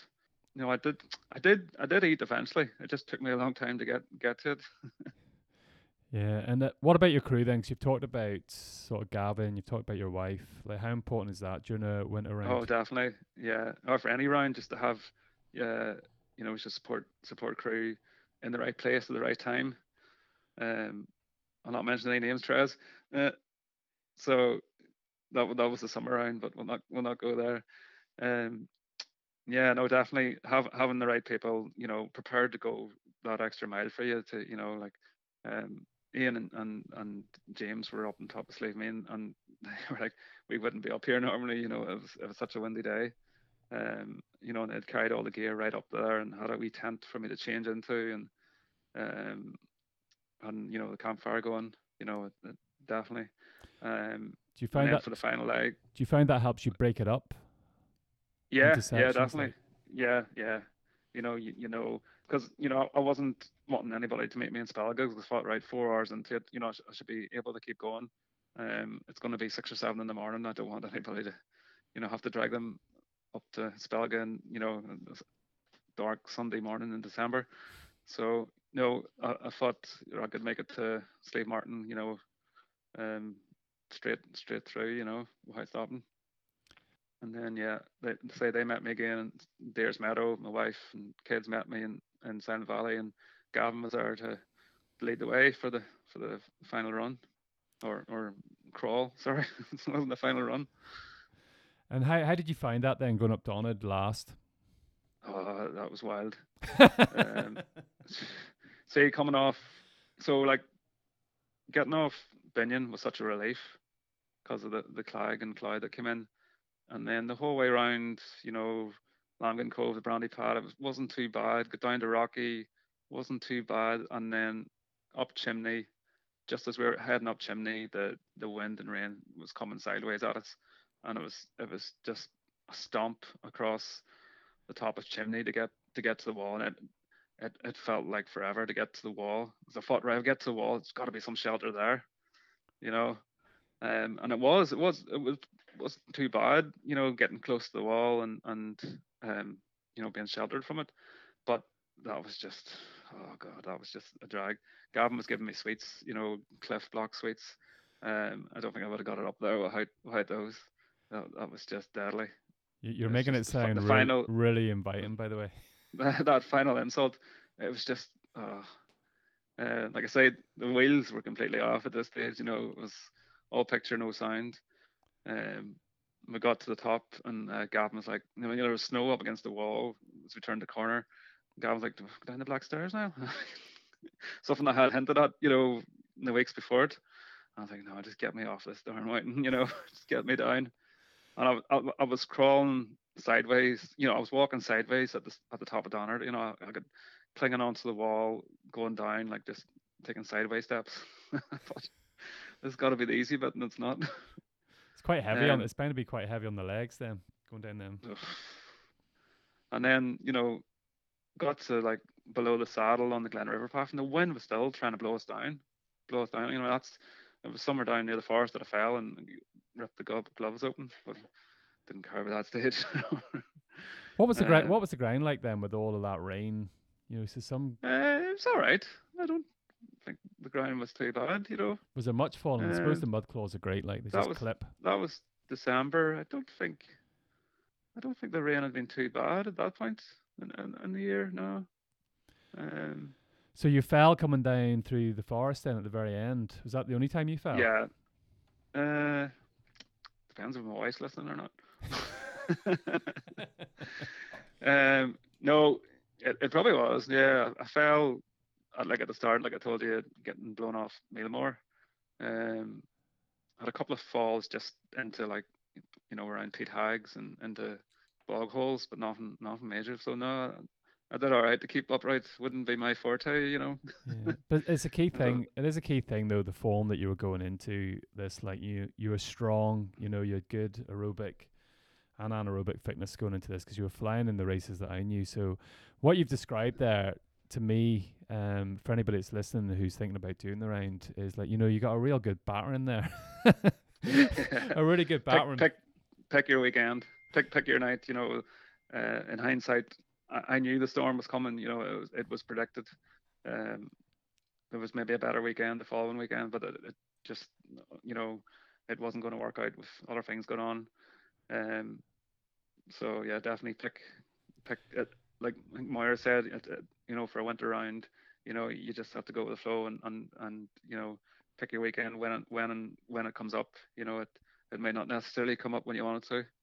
So on the on the web page then, um, on the members list where it shows like you've got the fastest, obviously anti-clockwise um, went around. It shows your report there.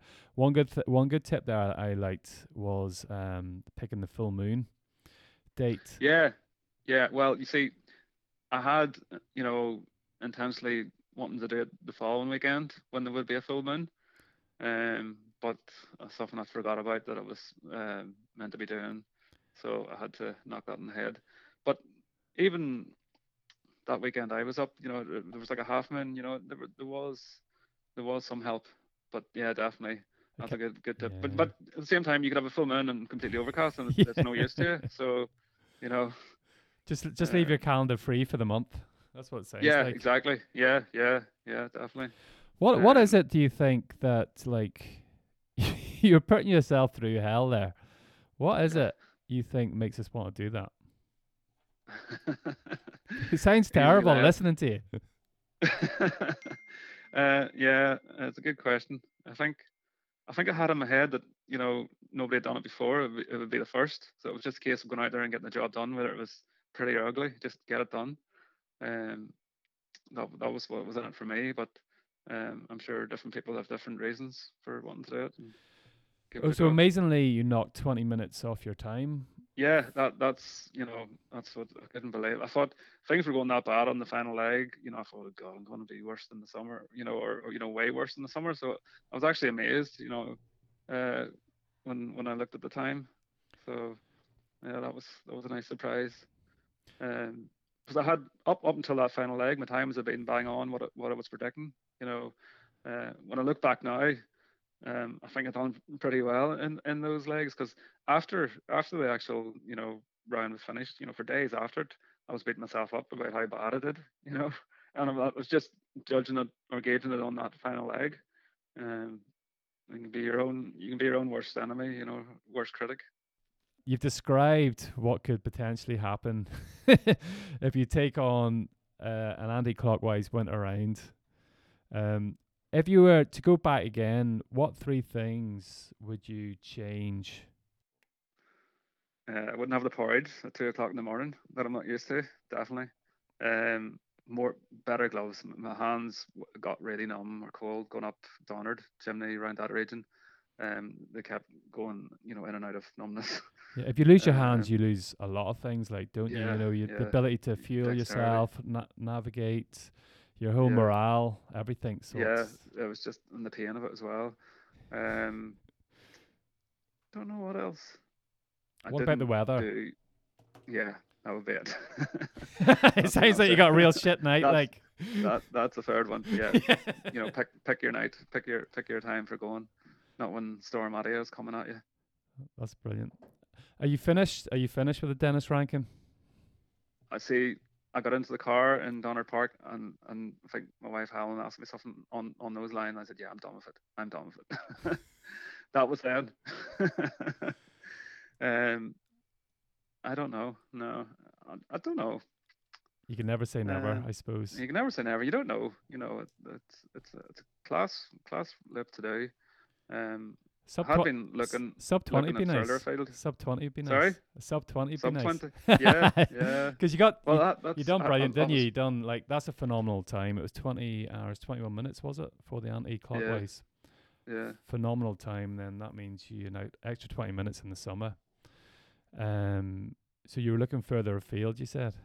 Yeah, well, um, I had been looking at the Wicklow Round for a long time, well, since since, since the summer, um. But with lockdowns and COVID and all that sort, I haven't really been able to get down to wreck it. Um, I like I like to know the path, you know. So I, I like to spend a bit of time down there and just, you know, get to know the mountains and, you know, get get my way around them. Before, you know, I'd, I'd rather do that than just set off and try and do it, you know, blind.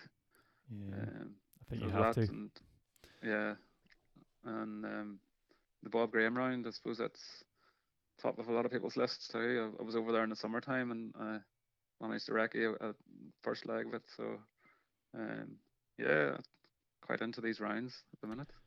Um, with all the races um, cancelling at the minute, I think there's quite a few people, more and more people turning towards the rounds. That's one of the reasons why I did the podcast, was yeah. to make people realise what they were going into and how difficult and challenging it can be.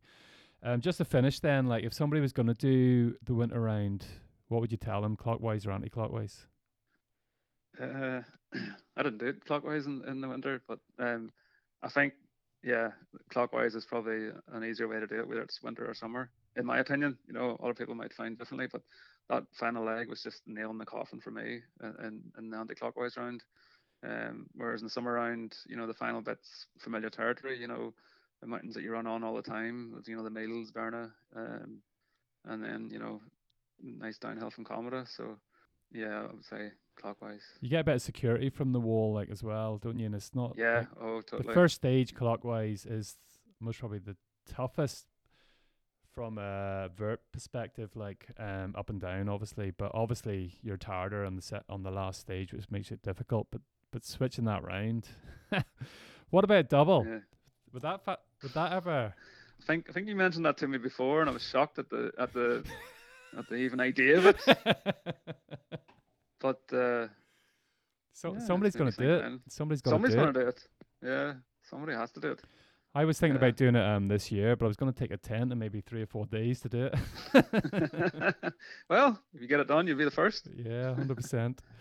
Yeah. Um, thanks very much, Niall. I think we'll wrap it no up problem. With that. Again, the course, um, different stages of the Denis Rankin. And then I got your G P X. I was like, hmm, that was an interesting line. Oh, that, look what he done there. That was a ja- that was a jammy little move. So you're orienteering and you're being being able to read contours and things like that. It's a huge help, like, isn't it, when you're doing the likes of the Denis? It it does. It, it does help massively, sort of um, from like like I enjoy the whole process for something like the Rankin round, the sitting down and the actual armchair sort of recceing before you actually go out onto the train itself and and sort of uh, see see the route play out uh, as from what you've planned in your head, um, and you sort of can pick out the trods then when you when you go out on your recce. So yeah, like the orienteering, you'd you develop a better ability, or a good ability, should I say, for picking out possible good route choices.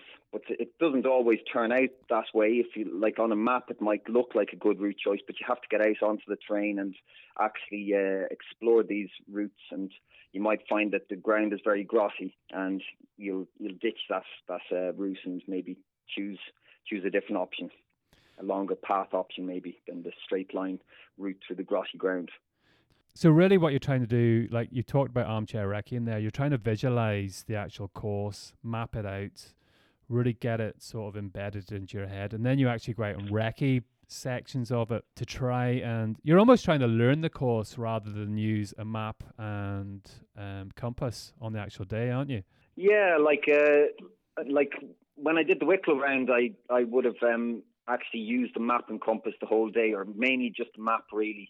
I'd, I wouldn't, I'd, the, the compasses really just orientate the map on a, on a clear day. But you'd use energy by actually map reading. So if uh, you can sort of know your route before you go out, then actually you'll, you you can you can sort of save a bit of energy and, and put that into your running speed if you, if you know the course well. And because I live quite close to the Mournes and I'm out there anyways every weekend, I might as well do my long run running around the wrecking the route. So I knew it pretty well by the time I actually went out and did it. Yeah, it, it is a route that you can learn well, isn't it? Like it is, because I've been, like I've been doing different stages of it, and I, it's come to the point now where you just know it. The the problem comes obviously on the weather. You know, the weather can change yeah. very much. So like, um, if you lose visibility, then map and compass is the way you're going to have to move forward throughout it. Yeah, definitely. Um, yeah, absolutely. Like you shouldn't you shouldn't be going out there without carrying a map and compass.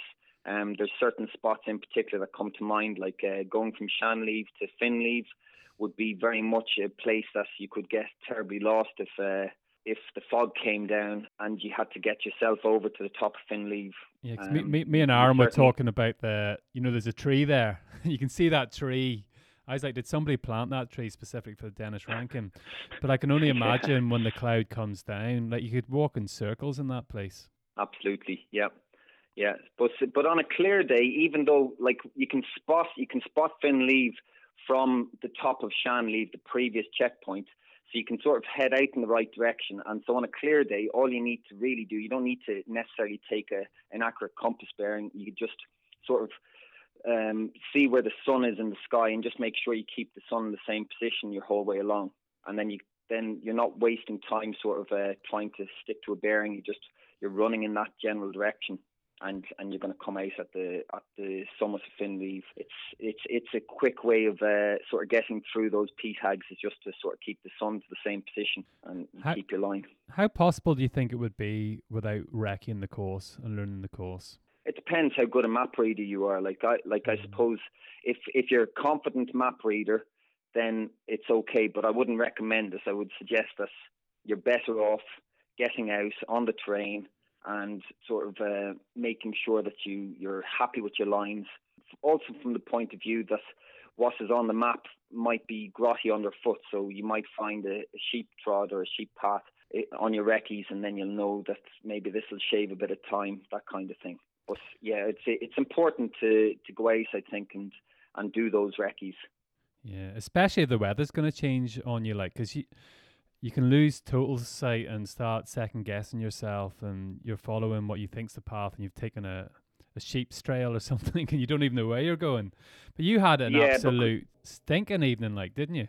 I, I did have a bad day, but uh, I guess I'd sort of set that day, and I'd, I'd, my crew members were um, sort of ready and prepared for that day, and I thought, well, sure, I might as well go and do it. And I suppose over the years, I've, I've run in pretty grotty weather, so... Uh, I was happy enough to go out in it, and it's it's a day out after all. So what what date did you pick? Towards the end of February.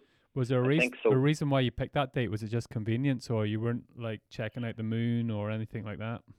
Well, the moon was actually a new moon, so there was um it was it was actually completely pitch dark. So it, I didn't choose it from that point of view, because I would have you would choose yeah. a full moon if you were going to do it for that point of view. No, it's it's I'm a school teacher.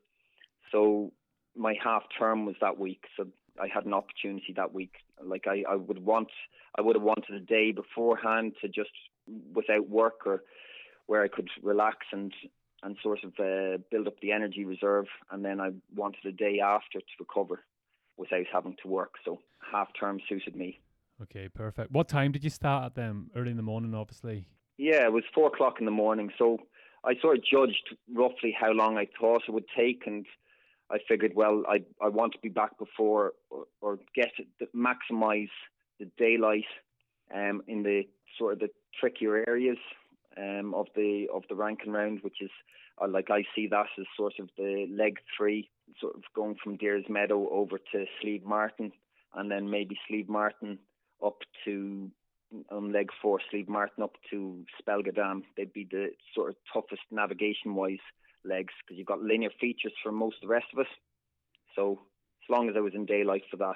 And what about the week leading up to it then? Like, are you getting more sleep, conscious about what you're eating and things like that? Um, I guess I, not really. I'd, I'd, I'd shovel in the past, I suppose, a couple of nights beforehand. Maybe not too much the actual night before, because uh, it's not fully digested. But maybe two to three nights beforehand, I'd, I'd eat plenty of carbohydrates. Um, but I'm not too fussy about uh, what I'm eating. Do you need to fuel heavily on uh, on course? Uh, I do.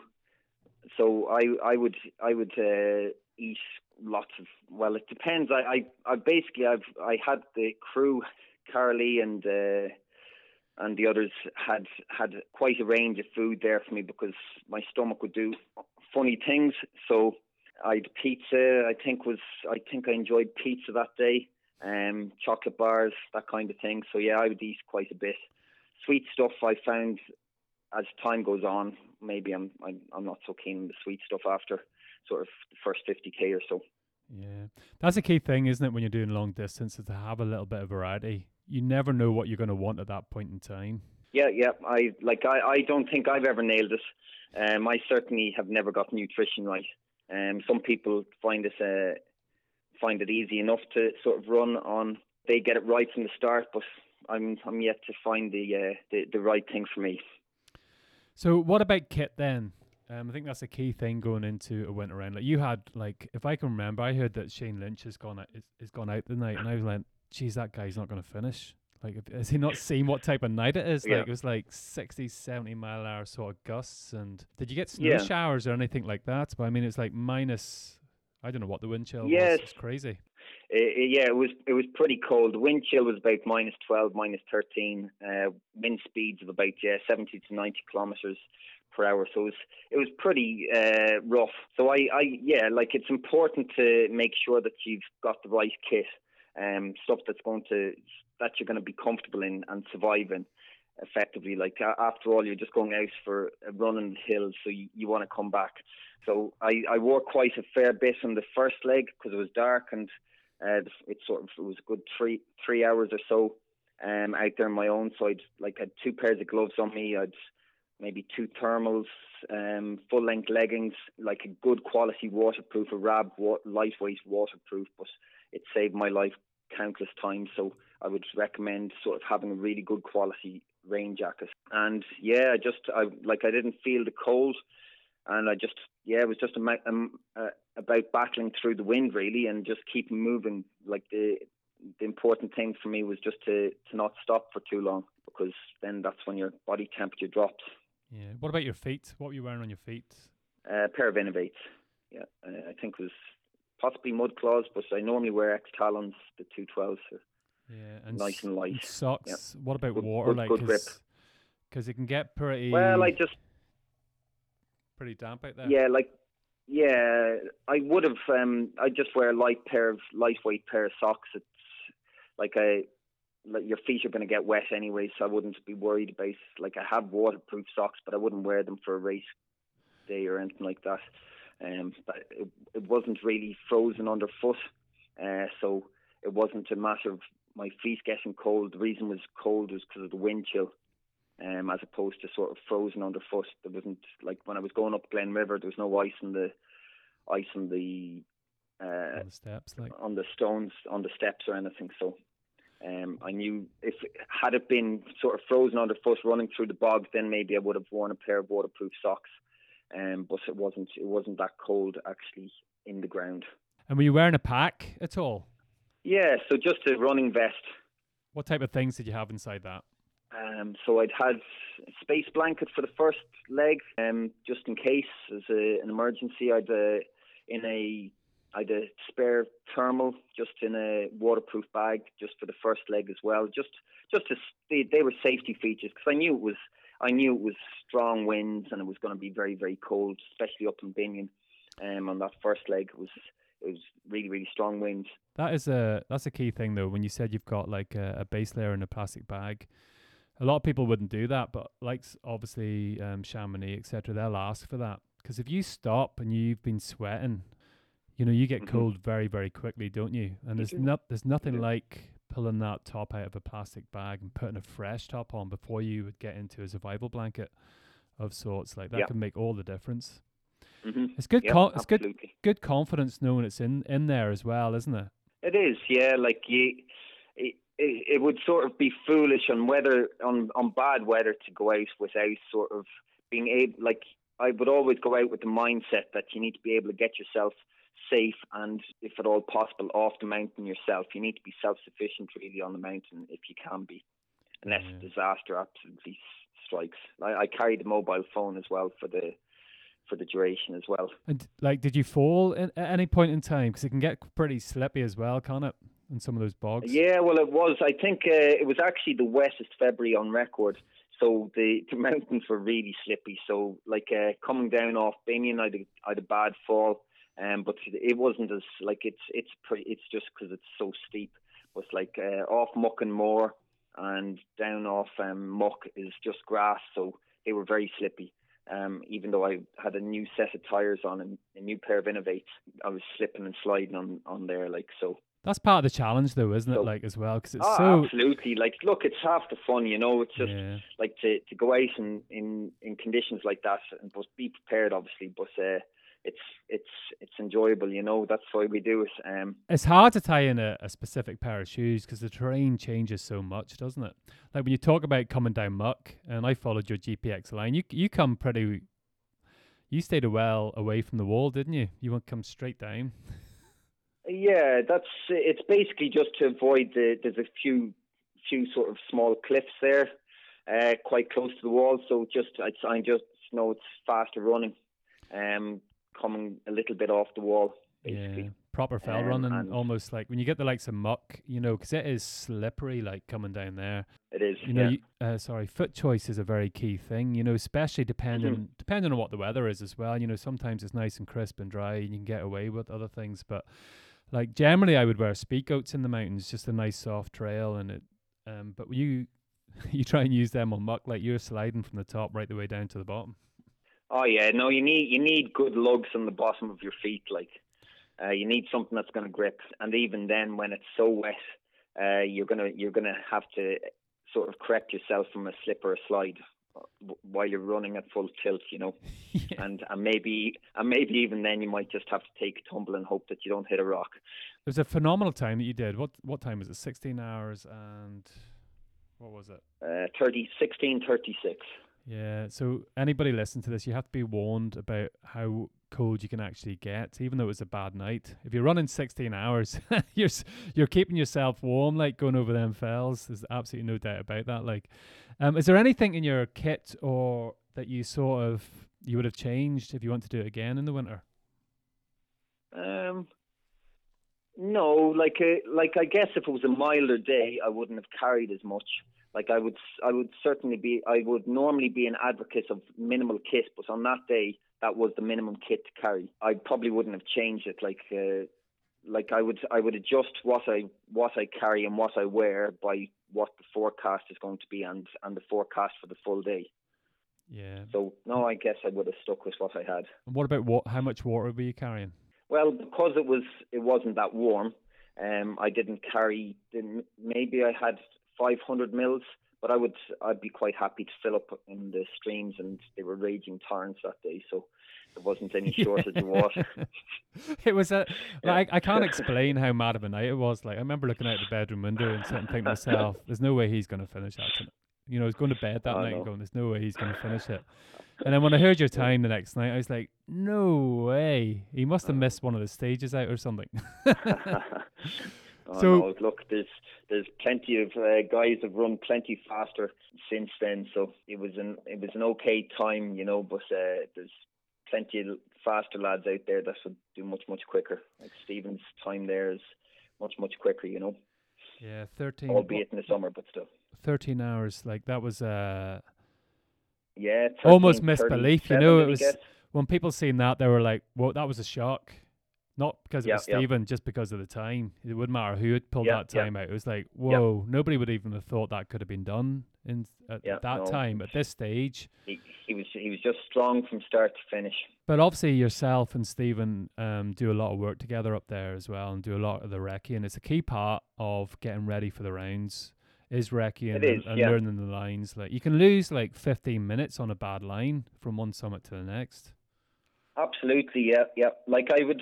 Like and and you know, like just the whole process of it is the journey towards doing the, the actual Rankin round is like the going out and doing the recce's. Like you, you, there's a lot of enjoyment to be got from it, and you know, um, like I would recommend if people are looking to sort of improving their navigation skills, doing something like the Rankin round would be a good way of sort of dipping your toe in in the water for sort of improving your navigation skills and stuff.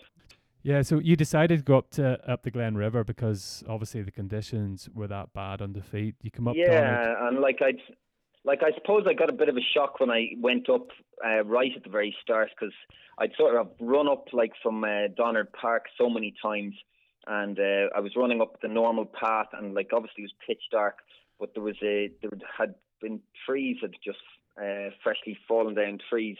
Uh, that morning, so I sort of got to these, and I was like, "Where have I? I'm I'm lost here," because I thought I'd lost the trail or something. But then, sort of, uh, so I never negotiate getting around these these trees, and then eventually found where I was again, and I was happy enough again. But then, yeah, I guess uh, got out to where the ice house was. In fact, I'd ran past the ice house before I'd realised I had, um, because it was like there was no because it was it was um. new moon, there was no visit, like it was just it was just pitch dark, so there was no point in taking the risk uh, time wise of going straight up the black stairs, um, and it was it was pretty windy, like so it was a, it was a bit of a wind tunnel coming right down the valley at me, so it was just it was a, it was a smarter decision I think to go up the Glen River. So yeah, I just I suppose I just sort of changed that en route. Um, you do I, you I, do have to do that though, don't you? You do have to be adaptable. Absolutely, yeah, yeah.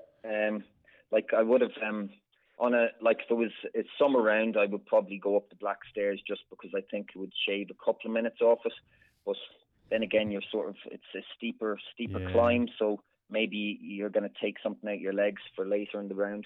But how did you find your pacing? Like because you have to, you do need uh, a because it's a pretty like that first stage is pretty tough. Mm-hmm. You have to make sure you don't push too hard that you haven't got anything left for the fifth stage.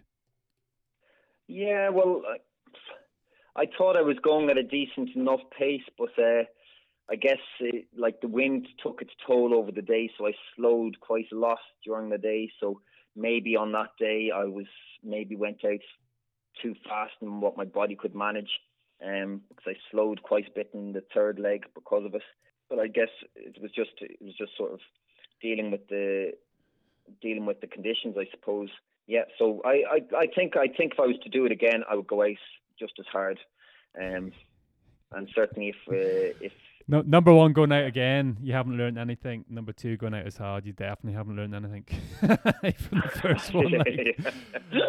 And if, yeah. the we- if weather was as bad, I would still go out. So, yeah, talk me through talk me through how it actually went a little bit. And I didn't really break it down um, with other guests. So mm-hmm. you know, you come up to Donna, it can be pretty blowy up there on those type of conditions, but you do get a bit of shelter going up from the wall.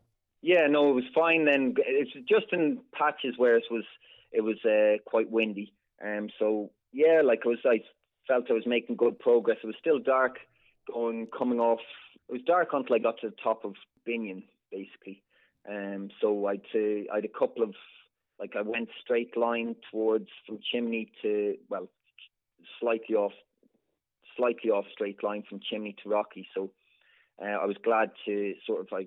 Did a slightly safe bearing to the right just to make sure that I hit the wall, and I knew that uh, Rocky was on the left, so I was glad that I got that navigation uh, spot on, and then then the rest is easy for the rest of that leg. It's just follow around the brandy pad, um, up over um, Beg Cove Beg, and Lamigan. Beg Cove, yeah, Beg Cove, Lamigan. So that, that all sort of seemed to go by fairly quick, and then top of Binion was very windy, and actually uh, that's so I've learned something. Like the, the take home from, from the whole round was actually uh, have a pair of glasses or like maybe clear specs, um, because I actually the, the wind dried my eyes out so much that I, it blurred my eyes for the rest of the, the round.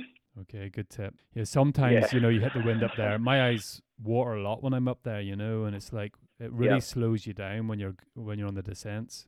Yeah, so I guess I had that to contend with, but like because I knew the course so well, I just I just knew to like I could head in the right direction, and I knew then I'd spot features. Uh, that's I'd There's quite quite, quite a lot of so, elevation in that first stage. Like you don't get to see anybody then really until you finish that first stage in Silent mm-hmm. Valley. Yeah, yeah. So I think there's maybe is it like two thousand three hundred meters of the ascent is in that first bit. So you you've covered you've covered sort of maybe a quarter of the distance and a third of the climb after that first leg. Um. So it's. Yeah, it's a, it's a long leg, so I like I felt I was moving fairly quick. I think it was maybe three hours, fifteen minutes, something like that for the first leg. Um, you you were flying. Um, how important was it having the crew there then at that stage? It really does lift morale, doesn't it? Oh, absolutely, because like I had seen nothing but a well, I'd seen a badger uh, on the top of uh, chimney, but other than that, I'd not seen anything else that was living.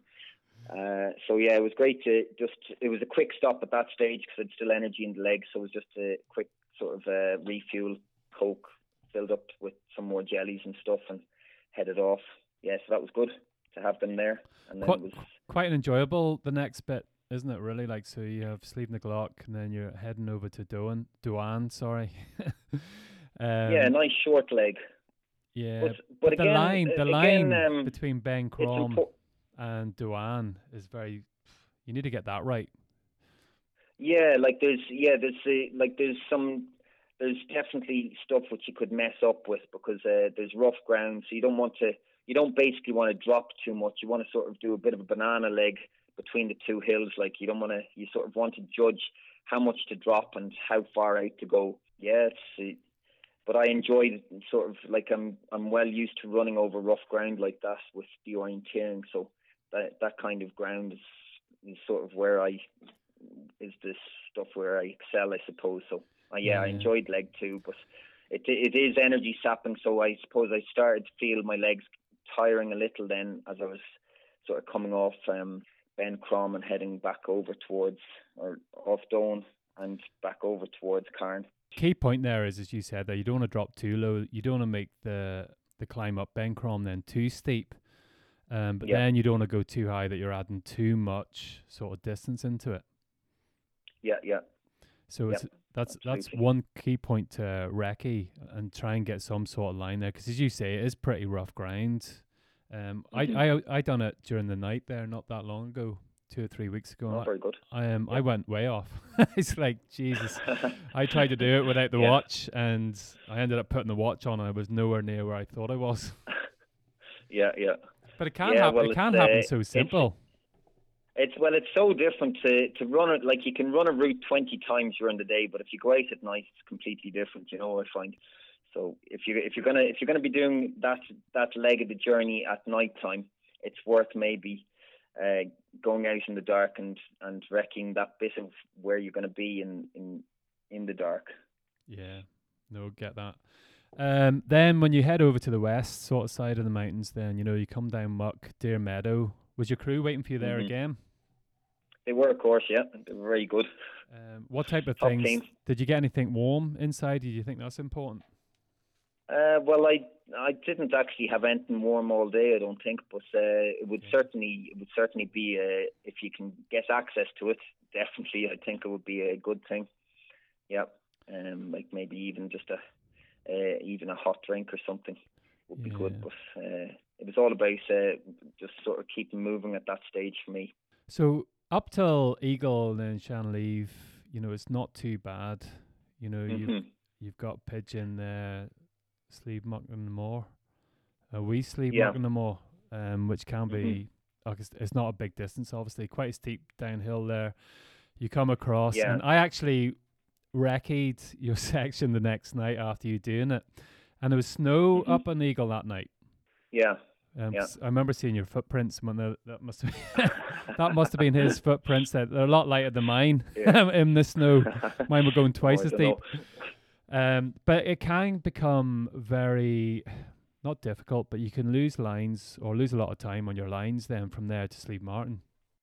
Uh, yeah, yeah, like the definitely, yeah, like the like as we said earlier there with um, going Shan Leave to Finn Leave, it's just it's important to just I suppose like I would have had my compass out for that point and just just keeping an eye, just making sure I'm heading in the general general right direction. And as I said, uh, just having the sun in the same position in the sky as you're running along, that's that's really helpful.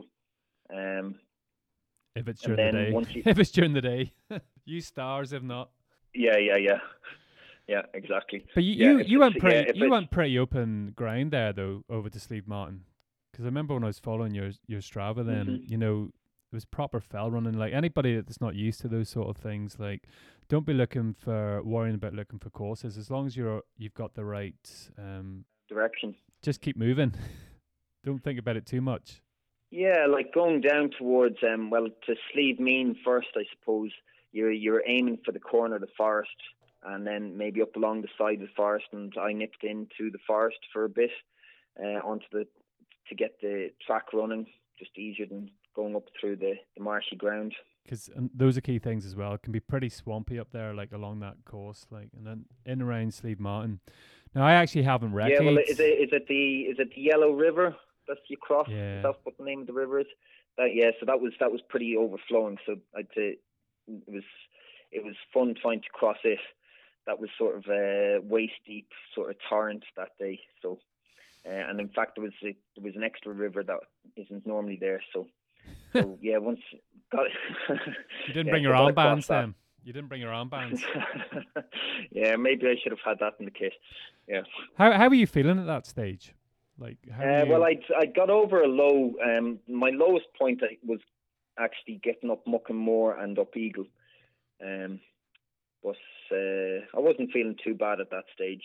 It was like. Uh, It was, it was. It, I suppose it was. I was battling like the going over the top of Finleave. There was a hail hailstorm there that sort of just that was coming at horizontally at me. So that I was reduced to a walk there, sort of pushing into the wind. But then once you, once I'm off Finleave, then you're flying again, like you're down out of the wind again. Um. So th- those points there were probably the lowest. The, they were the toughest points on the on the round. So I sort of picked perked up a. Again after that, especially when we got to uh, the, the third checkpoint at um, Sleeve Martin, I sort of sat down there for a good ten minutes. Um, there was a there was a good crew of people there, and they fueled me up well, and um, off yeah, I set. It makes with, a huge uh, difference, doesn't it? Like you know, when you, you sit yep. there and you're you're sitting well low, you think you've no energy left. Um, a bit of a fuel up, yep. you know, five ten minutes, and then away you go again. You can feel it just kick in, can't you? Like yeah, absolutely, yeah. And you just keep your fingers crossed it'll last a while. Yeah, well, leg four, leg four is uh, is is actually quite a runnable leg, apart from maybe just dipping off the path for getting up um, a couple of the hills like Sleeve. Well, Crenville is sort of uh, can be rough, but actually there's quite good paths through it now from the amount of people wrecking it. Um, Sleeve Mean. Um, yeah, Cren- Crenville rough. Can be pretty rough though. It can be pretty heavy. Yeah, on the legs. It can be, but. Uh, Like find like that's that is definitely worth a recce because there's there's a there's a well trodden path through it now. So like I remember the very first time I went and ran a bit of the um, Rankin round was way back in twenty seventeen, just and then sort of dropped out of my radar for a couple of years. But in twenty seventeen it was just pure rough. It was just there was nothing. There was just tussocks up to above your knees, up almost up to your waist, like in the middle of the summer. And uh, but now, but now there's a lovely, there's a lovely trod that basically takes you right the way through it and and out on out the far side onto the um, forest tracks. So well worth a recce there. So how did you feel getting into Spelga then? It's a bit of a it sort of changes the dynamic slightly then when you get into Spelga, doesn't it? Uh, yeah, yeah. Like you, uh, navi- you lose the navigation aspect of it because you're going to move in up to up there, and then you've got the wall that's going to take you home. Yeah, it's, it's, yeah, yeah. Well, I was I was knackered, I suppose, and like I had Stephen uh, um, running the last two legs with me, so that was a big help. Um, just he was sort of geeing me on, like, and uh, so just having someone to run with then for the last two legs was, was helpful. So yeah, I was just I was just struggling going up the from us. Like, I picked up a pair of poles actually and used those, and they were helpful to, to get me up over those steep hills. I wouldn't be the strongest uh, going up up the up the steep hills, so having the poles at that stage, and I was well well and truly toasted at that stage. So uh, that's yeah. It, was, it can be a pretty cool. It's a pretty cool round at that point, like um, you know, because it is just up, down, up, down. But like yeah. those last few, yep. you know, Loch Shanner and the Meals and Burner, yeah, they're almost like yep. pyramids. You know, there's no in between bits, like. Oh yeah, yeah. They're no, they look the the Mournes are lovely, and especially the northeast Mournes, like so. Yeah, they they're sort of like a, a basket of eggs almost. And then coming down, you came down the front of Commodore. Uh, yeah, front of Commodore, I think that's what that's what it's called. Yeah, um, so straight off Commodore. Yeah, um, Craig and Carly and my mate Neil had come up and met us and. Uh, Craig led us down in the dark, so that's it. That was also a big help because it actually picked up my speed for the last little bit down because it was it was dark at that stage and tired. So Craig Craig led me off there, so that was that was useful. Yeah. And then you you have to run through the car park like uh, a crazy person. you you see oh, yeah. you see everybody. It's quite a busy car park, like you know, and you see everybody looking at you coming down through. Like some sort of monster coming off the mountains, yeah, yeah, yeah. and people giving you all yeah. sorts of strange looks. Um, but it must be a pretty nice relief when you hit that arch again. Absolutely, yeah. No, it was, uh, no, it was great. Yeah, no, it was, it was nice. It was a, a relief and a good day out. You know, it was, yeah, it was good fun. Um, how do you yeah. find? How do you find that? So you mentioned the Wicklow Round there. So you've done the Wicklow Round because the Wicklow Round times mm-hmm. aren't as quick as what we're seeing in the Mournes. Mm-hmm.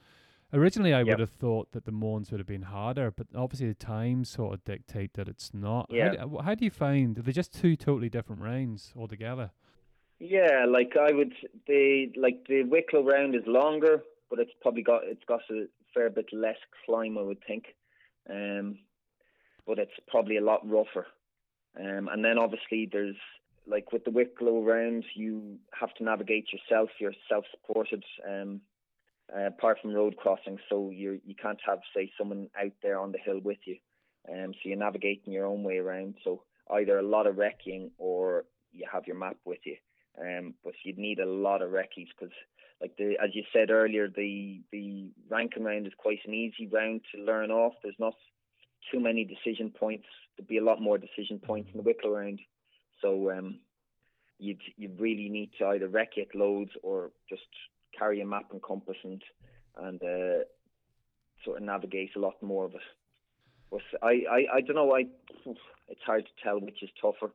Yeah, we, we don't even answer that. I wouldn't even don't even yeah. answer it.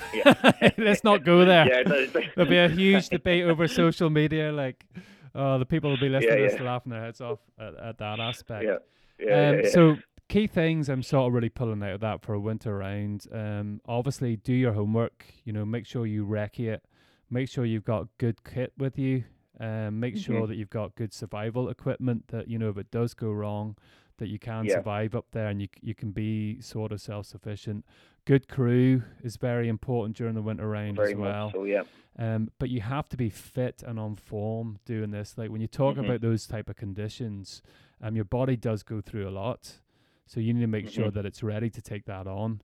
Um, because yeah. it's it's all right. I always tell people it's all right till it's not all right. You know, mm-hmm. if you don't, if you're lacking, if your kit's ninety percent good enough, it's not really good enough. You know, it's yeah. and that's where I sort of tell people, you know, it's all right until it's not all right. You might think it's all right, but you have to think about that moment in time where it might just go all wrong. What would you do? Um, but it is to your point, like you were still enjoying it in ninety mile an hour winds, minus twelve, hailstorms, snow. All that good stuff. I went up the next evening and it was absolutely beautiful, actually. There yep. wasn't an air. Mm-hmm. Um, it can be very, very hit and miss like that, um, but it can still be enjoyable in the winter, and you want it to be enjoyable and safe. Yep. I would suggest that if people are going, like, go out on a on a run, you know, well in bad conditions if you plan to do a winter round yeah. and sort that, of that get is... used to those conditions if you yeah. are going to do a winter round. That's it. That's a key point. Like, get out in the wind and rain in the middle of the night. if you're gonna, if you're gonna try and do a round in that, you need to make sure that you're you're used to that and comfortable with that. And the more that you do that, obviously, the more your mind will be comfortable with it, because you need to be confident in going through those mountains. There's no two ways about that. Like, um, Shane, thanks very much. I think that sounded that yeah, was a no, winner. Thank you. Um, a great way to finish the winter rounds. That was absolutely epic. Plenty of information in there to help you appreciate how tough the winter round is. But if you're correctly prepared with the right people by your side, it can be a beautifully painful experience. I'm actually heading for an operation on the plantar plate this weekend after tearing it completely during the Seven Sisters this year. My first D N F. It means I'll not be in the mountains for the next four to five months, but no better time to get this injury sorted. There may even be a winter round on the cards next year. Who knows? I might even talk Niall Gibney into a double round record. We have Robbie Britton on next week, an exceptional ultra running coach, so we'll look forward to that. So until next week, stay safe and keep on moving.